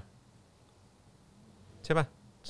ไม่รู้ หอเปล่าเออไม่รู้อันนี้อันนี้อันนี้ไม่รู้จริง ตัวนี้ตัวนี้ไม่ทันละ ๆมิสเตอร์มาเว Mr. ล Marvel ไหนผมเสิร์ชเลยเนี่ยอยากรู้เออนะฮะมิสเตอร์มาเวลมาถ่ายในเมืองไทยเหรอ แล้วอยู่ตรงไหนของเมืองไทยอ่ะอืม จริงเหรอ ว่าถ่ายที่ไทยเหรอ ใช้โลเคชั่นเป็นไทยเหรอ เฮ้ยแต่บางทีเขาใช้โลเคชั่นไทยแต่ถ่ายเขาบอกเป็นเวียดนามอะไรอย่างเงี้ยมีนะ แต่ผมเสิร์ชมิสเตอร์มาเวลผมไม่เห็นมิสเตอร์มาเวลนะ หรือว่ากัปตัน อ๋ มา อ เว เขา ล บอกมิสซิสมาเวล มิสซิสมาเวลอ่ะ เออมิสซิสมาเวล มิสซิสมา มิส เวล มิสมาเวล MS ใครบอกมิสเตอร์มัสเซล ไม่ใช่มิสเตอร์มาโซฮะ เอาไว้ล้างห้องน้ำอะ กมลาขานกมลาขานเนี่ยก็คือมิสซิสมาเวลเหรอ มิสมาเวล มิสอ๋อมิสมาเวล อ่า MS ใช่ไหม MS มิสมาเว มิ ล สมาเวล ซึ่งเป็นซีรีส์ป่ะ เข้าใจว่าเป็นซีรีส์นะ on Disney Plus อ่าโอเคมิสมาเวลมิสมาเวล กำลังถ่ายอยู่ที่ไทยตอนนี้อย่างเงี้ยเหร อ๋ อ อ ครับ เลยฮะกัมมาลาขานเป็นคนอินเดีย อ๋อ โอเคนะครับเออเป็นตัวหนึ่งที่ผมไม่รู้จัก เดี๋ยวดู สิ ผมไม่รู้จักจริงๆ อ๋อไม่รู้ไม่รู้ เออนะครับ อ๋อแต่ชื่อโอ้ชื่อกรรมลาขานเหร อ คือแปลว่าเป็นซูเปอร์โมเดล เอ้ยไม่ซูเปอร์โมเดล supermodel ซูเปอร์ซูเปอร์ฮีโร่ อ่า เออซูเปอร์ฮีโร่ที่เอ่อที่เป็น เชื้อสาย เอ่อเอเชียใต้เนี่ยเหรอ อ่า อ๋อโอเค อ๋อเป็นสาวปากีสถาน อ๋อสาวปากีสถาน เยาวราชเหรอฮะ เออใช่ กำมะลา รับ ขาดเอ้ย ใช่ แต่ ครับ ชื่อ ถ่าย เพราะ ทำใน ดีอะ ไทยหนึ่งเดือนแล้วครับฮีโร่ประเทศปากีสถาน ม อืมอ๋อถ่ายที่เยาวราช ใช้ไทยเป็นปากี ใช้ไทยเป็นปากี เลย อืมคุณกรรมลาขาน ครับผม อ๋อโอเคโอเคโอเคโอเค น่าสนใจน่าสนใจ อ่ะ รอดูครับเมื่อ Disney Plus เข้าไทย เมื่อไหร่จะเข้าวะ เมื่อไหร่จะเข้าวะ เมื่อไหร่จะเข้าวะเออ รออยู่แล้วเนี่ย เอออ๋อ คุณกวีวงศ์บอกว่ามิสมาเวลกัมลาขานเป็นเด็กสาวที่ชอบกับตันมาเวลครับ แล้ววันหนึ่งเธอก็ได้พลังพิเศษมากัมลาขานเป็นอเมริกันมุสลิม โอเคครับผม นะครับแหมแหมพอผมพูดซูเปอร์โมเดลทีเดียวนี่ทุกคนแหน่แหน่แหน่แหน่แล้วก็พูดผิดขอโทษ มึงไม่ได้พูดผิดหรอก มึงแค่จิตใจมึงมันโฟกัสอยู่ตรงนั้น มันก็ไม่เชิงว่าพูด ถ้าพูดผิดคือมึงพูดในสิ่งที่มึงไม่ได้คิด นี่มึงพูดในสิ่งที่มึงคิด ไม่ใช่พูดผิดหรอก โถจอห์นกับซูเปอร์โมูเดลก็ต้องของคู่กัน ซูเปอร์โมเดล ซูเปอร์โมูเดล เลยเหรอ ซูเปอร์โมูเดล ซูเปอร์โมเดล ก็เป็นของโอ้นี่คือมันสำเนียงอะไร ซูเปอร์โมูเดล นะครับ เป็น ฮะ ซูเปอร์โมูเดล อ่ะโอเคนะครับก็จริงๆเนี่ยเราคุยกันมา 2 ชั่วโมงแล้วเนอะ ใช่ครับ นะจริงๆแล้วก็มีประเด็นอื่นอีกนะครับแต่ว่าเอางี้ละกันผมขอเสริมอีกประเด็นหนึ่งนะครับที่เราค่อนข้างเป็นห่วงมากๆนะครับก็คือกรณีของคุณจัสติน ครับ นะครับนะฮะก็เอ่อว่าติดโควิดนะครับ อืม เมื่อวันเสาร์ที่ผ่านมานะครับมีรายงานว่ากรมราชธรรม์ออกมายอมรับว่านายชูเกียรติแสงวงศ์นะครับหรือว่าคุณจัสตินชูเกียรติเนี่ยนะครับ ครับ ซึ่งเป็นหนึ่งในแนวร่วมกลุ่มราษฎรนะครับถูกคุมขังอยู่ในเรือนจำพิเศษกรุงเทพนะครับในคดีม .112 เนี่ยติดเชื้อโควิด -19 ครับส่งผลให้ทางราชธรรม์เนี่ยต้องดำเนินการตรวจหาเชื้อโควิด -19 ในผู้สัมผัสใกล้ชิดที่มีความเสี่ยงสูงจำนวน 35 ราย ครับ โดยแบ่งเป็นเจ้าหน้าที่ 9 ราย ผู้ต้องขังอีก 26 รายนะครับซึ่งรวมถึงแกนนำกลุ่มรัษฎรก็คือเพนกวินพาริสด้วยนะครับ อ๋อ รวมถึงแอมมี่ด้วยนะครับ ครับ โดยล่าสุดผลตรวจเชื้อออกมาแล้วนะครับเอ่อก็คือไม่พบเชื้อทุกราย อืม นะครับเพราะฉะนั้นคือตอนนี้เท่าที่ตรวจไปเนี่ยก็คือว่าเพนกวินแล้วก็แอมมี่ก็ไม่ได้ติด ครับ นะครับอันนี้อันนี้คือที่เขาตรวจตรวจของเขาอะนะ อืม อาจไม่รู้ต้องตรวจซ้ำหรืออะไรหรือเปล่าผมก็ไม่แน่ใจ แต่ตอนเนี้ยเท่าที่เช็คมาก็คือไม่มี ครับ อย่างไรก็ตามยังต้องแยกกักตัวกลุ่มดังกล่าวนะครับเป็นระยะเวลา 14 วัน อืม และทำการตรวจหาเชื้อซ้ำอีกครั้งนะครับเพื่อเป็นการยืนยันผลว่าปลอดเชื้อ ครับ นะครับซึ่งสำหรับผมก็รู้สึกว่าเอ่อสำหรับไม่ว่าจะเป็นแอมมี่หรือเพนกวินเองก็คงเคยชินกับการให้กักตัว 14 วันมากๆเลยนะฮะ ครับ ติดคุกนะครัเอบอเพราะว่าในนั้นนี่ก็โอ้โหเรื่องของการกักตัวนี่ซีเรียสมาก อืม เจอคนนั้นคนนี้ไม่ได้เลย อืม ญาติพี่น้องอะไรก็เจอลำบากมากนะค ครั รับ บ ส่วนภัยจตุพัฒน์นะครับ หลังจากได้รับการประกันตัวเมื่อวันศุกร์ก็ไปตรวจคัดกรองโควิด -19 โดยผลตรวจออกมาก็วันนี้เนี่ยก็คือไม่พบนะครับ ไม่พบเชื้อนะครับเอ่อคุณสมยศพฤกษาเกษมสุขก็เดินทางไปตรวจวันนี้จะทราบผลในอีก 3 วันข้างหน้า โดยการติดเชื้อโควิด -19 ของคุณจัสตินเนี่ยนะครับเกิดขึ้นในแดนกักโรค ซึ่งไว้รองรับผู้ต้องขังเข้ามาใหม่ หรือผู้ต้องขังที่ถูกเบิกตัวไปศาลแล้วกลับเข้าเรือนจำซึ่งกรมราชทัณฑ์จัดให้อยู่ในห้องแยกกักโรคเป็นเวลา 14 วัน ตามมาตรการพิเศษที่เกิดขึ้นในช่วงเกิดการแพร่ระบาดโควิด -19 นะครับทำให้แกนนำและแนวร่วมราษฎรส่วนใหญ่ยังอยู่ในแดนนี้ เพราะต้องเข้าๆออกๆเรือนจำ เอ่อกลับไปศาลนะครับ นอกจากนี้เนี่ยยังมีรายงานว่านายพรชัยนะครับผู้ต้องหาคดีม .12 หลังถูกปล่อยตัวจากเรือนจำกลางเชียงใหม่ไปเมื่อวันศุกร์ที่ผ่านมาเนี่ยก็เดินทางไปตรวจโควิด ซึ่งวันนี้พบว่าผลตรวจเป็นบวกนะครับทำให้ อืม ต้องรับการรักษาต่อไป ครับ นะครับนะฮะก็ เอ่อเป็นห่วงเหลือเกินนะครับสำหรับเพื่อนของเราที่โดนขังอยู่ตอนนี้นะครับ อืม ไม่ให้ออกมาไม่ไม่ให้ประกันตัวออกมา อืม สู้คดีนะครับ อย่างที่ควรจะเป็นนะครับ ครับ นะแล้วยังต้องเข้าไปเสี่ยงโควิดอีก อืม สุดยอดไปเลยครับผม แต่ว่าณตอนนี้ก็คือว่าเท่าเท่าที่ตรวจ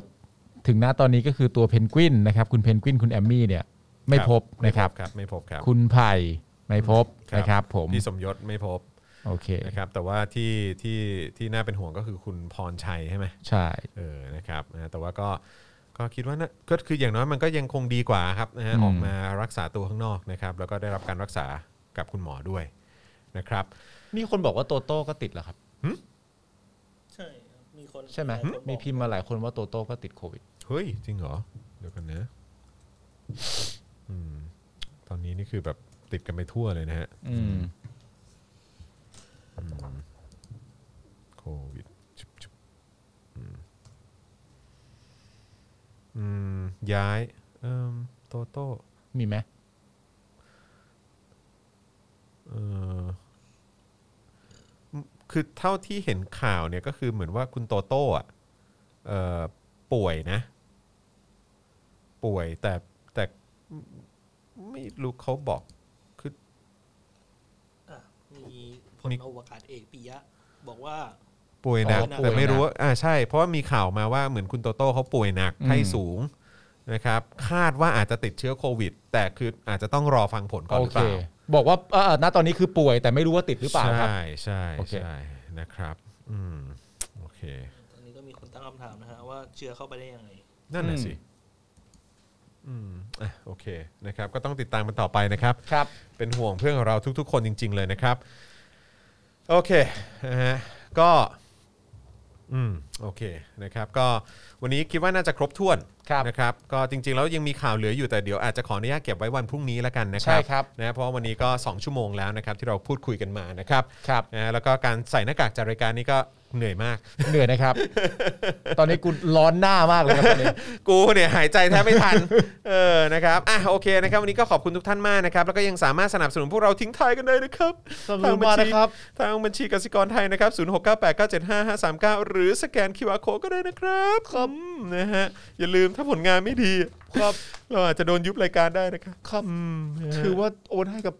อีกสัปดาห์แห่งปาล์มก็ได้นะครับ เติมพลังให้หน่อยครับผมอืมนะฮะ ก็ขอบคุณทุกท่านมากเลยนะครับ ก็สนับสนุนทิ้งท้ายกันได้นะครับ แล้วก็อย่าอย่าลืมสนับสนุนพวกเรา นะครับ ครับ ผ่านทาง YouTube Membership แล้วก็ Facebook Supporter ด้วยละกันนะครับ ครับผม นะฮะวันนี้หมดเวลาแล้วนะครับ ผมจอมวินยูนะครับอ่าคุณปาล์มคนคุกนะค ครั รับบ ผม แล้วก็อาจารย์แบงค์มองบนนะครับล่าสุดเป็นอาจารย์แบงค์ถอนหายใจนะครับ อ่าน นะฮะพวกเรา 3 คนลาไปก่อนเออพรุ่งนี้ขออัปเดตก่อน ครับ อาจารย์วินัย อ้าวเหรอฮะ อาจารย์วินัยจะมาจัดรายการพูดคุยกับเรา โอ้โหแจ๋วเลย นะครับตอน 10บโมงครึ่งนะครับจะเป็นเรื่องอะไรประเด็นไหน เดี๋ยวเรากลับมาติดตามกันแล้วกันในวันพรุ่งนี้นะค ค รั รั บบ อาจารย์วินัยชอบมาแบบเซอร์ไพรส์ อ่าน นะครับแล้วก็ตอนเย็นก็จะกลับมาเจอกับคุณปาล์มด้วย ครับผม นะครับกับเอ่อกับ Daily Topics นะครับ5โมงเย็นโดยประมาณนะครับ แล้วก็พุธนี้ก็น่าจะมีเจาะข่าวตื้นเหมือนเดิม อ่า นะครัโอบ เค ก็คอยติดตามกันได้นะครับ ครับผม นะฮะ จะเป็นเจาะข่าวตื้นแบบใส่มาสก์บอ เฟชชิลเฟชชิล อ๋อเฟซชิลได้ใช่ไหม หรือทำฉากกั้นไหม เออทำฉากกั้นไหม ฉากกั้น เฮ้ยเอออ๋อมันได้ป่าวะไม่ได้นี่หว่าคือเขาบอกว่ามันไม่ได้แมสก็คือแมส แมส เฮ้ย ก็ แต่ แมส ผม เล เห็น ย รายการข่าวเขาได้นะ อ๋อเหรออ๋อโอเค อ่ะอ่ะอ่ะเดี๋ยวรอดูแล้วกัน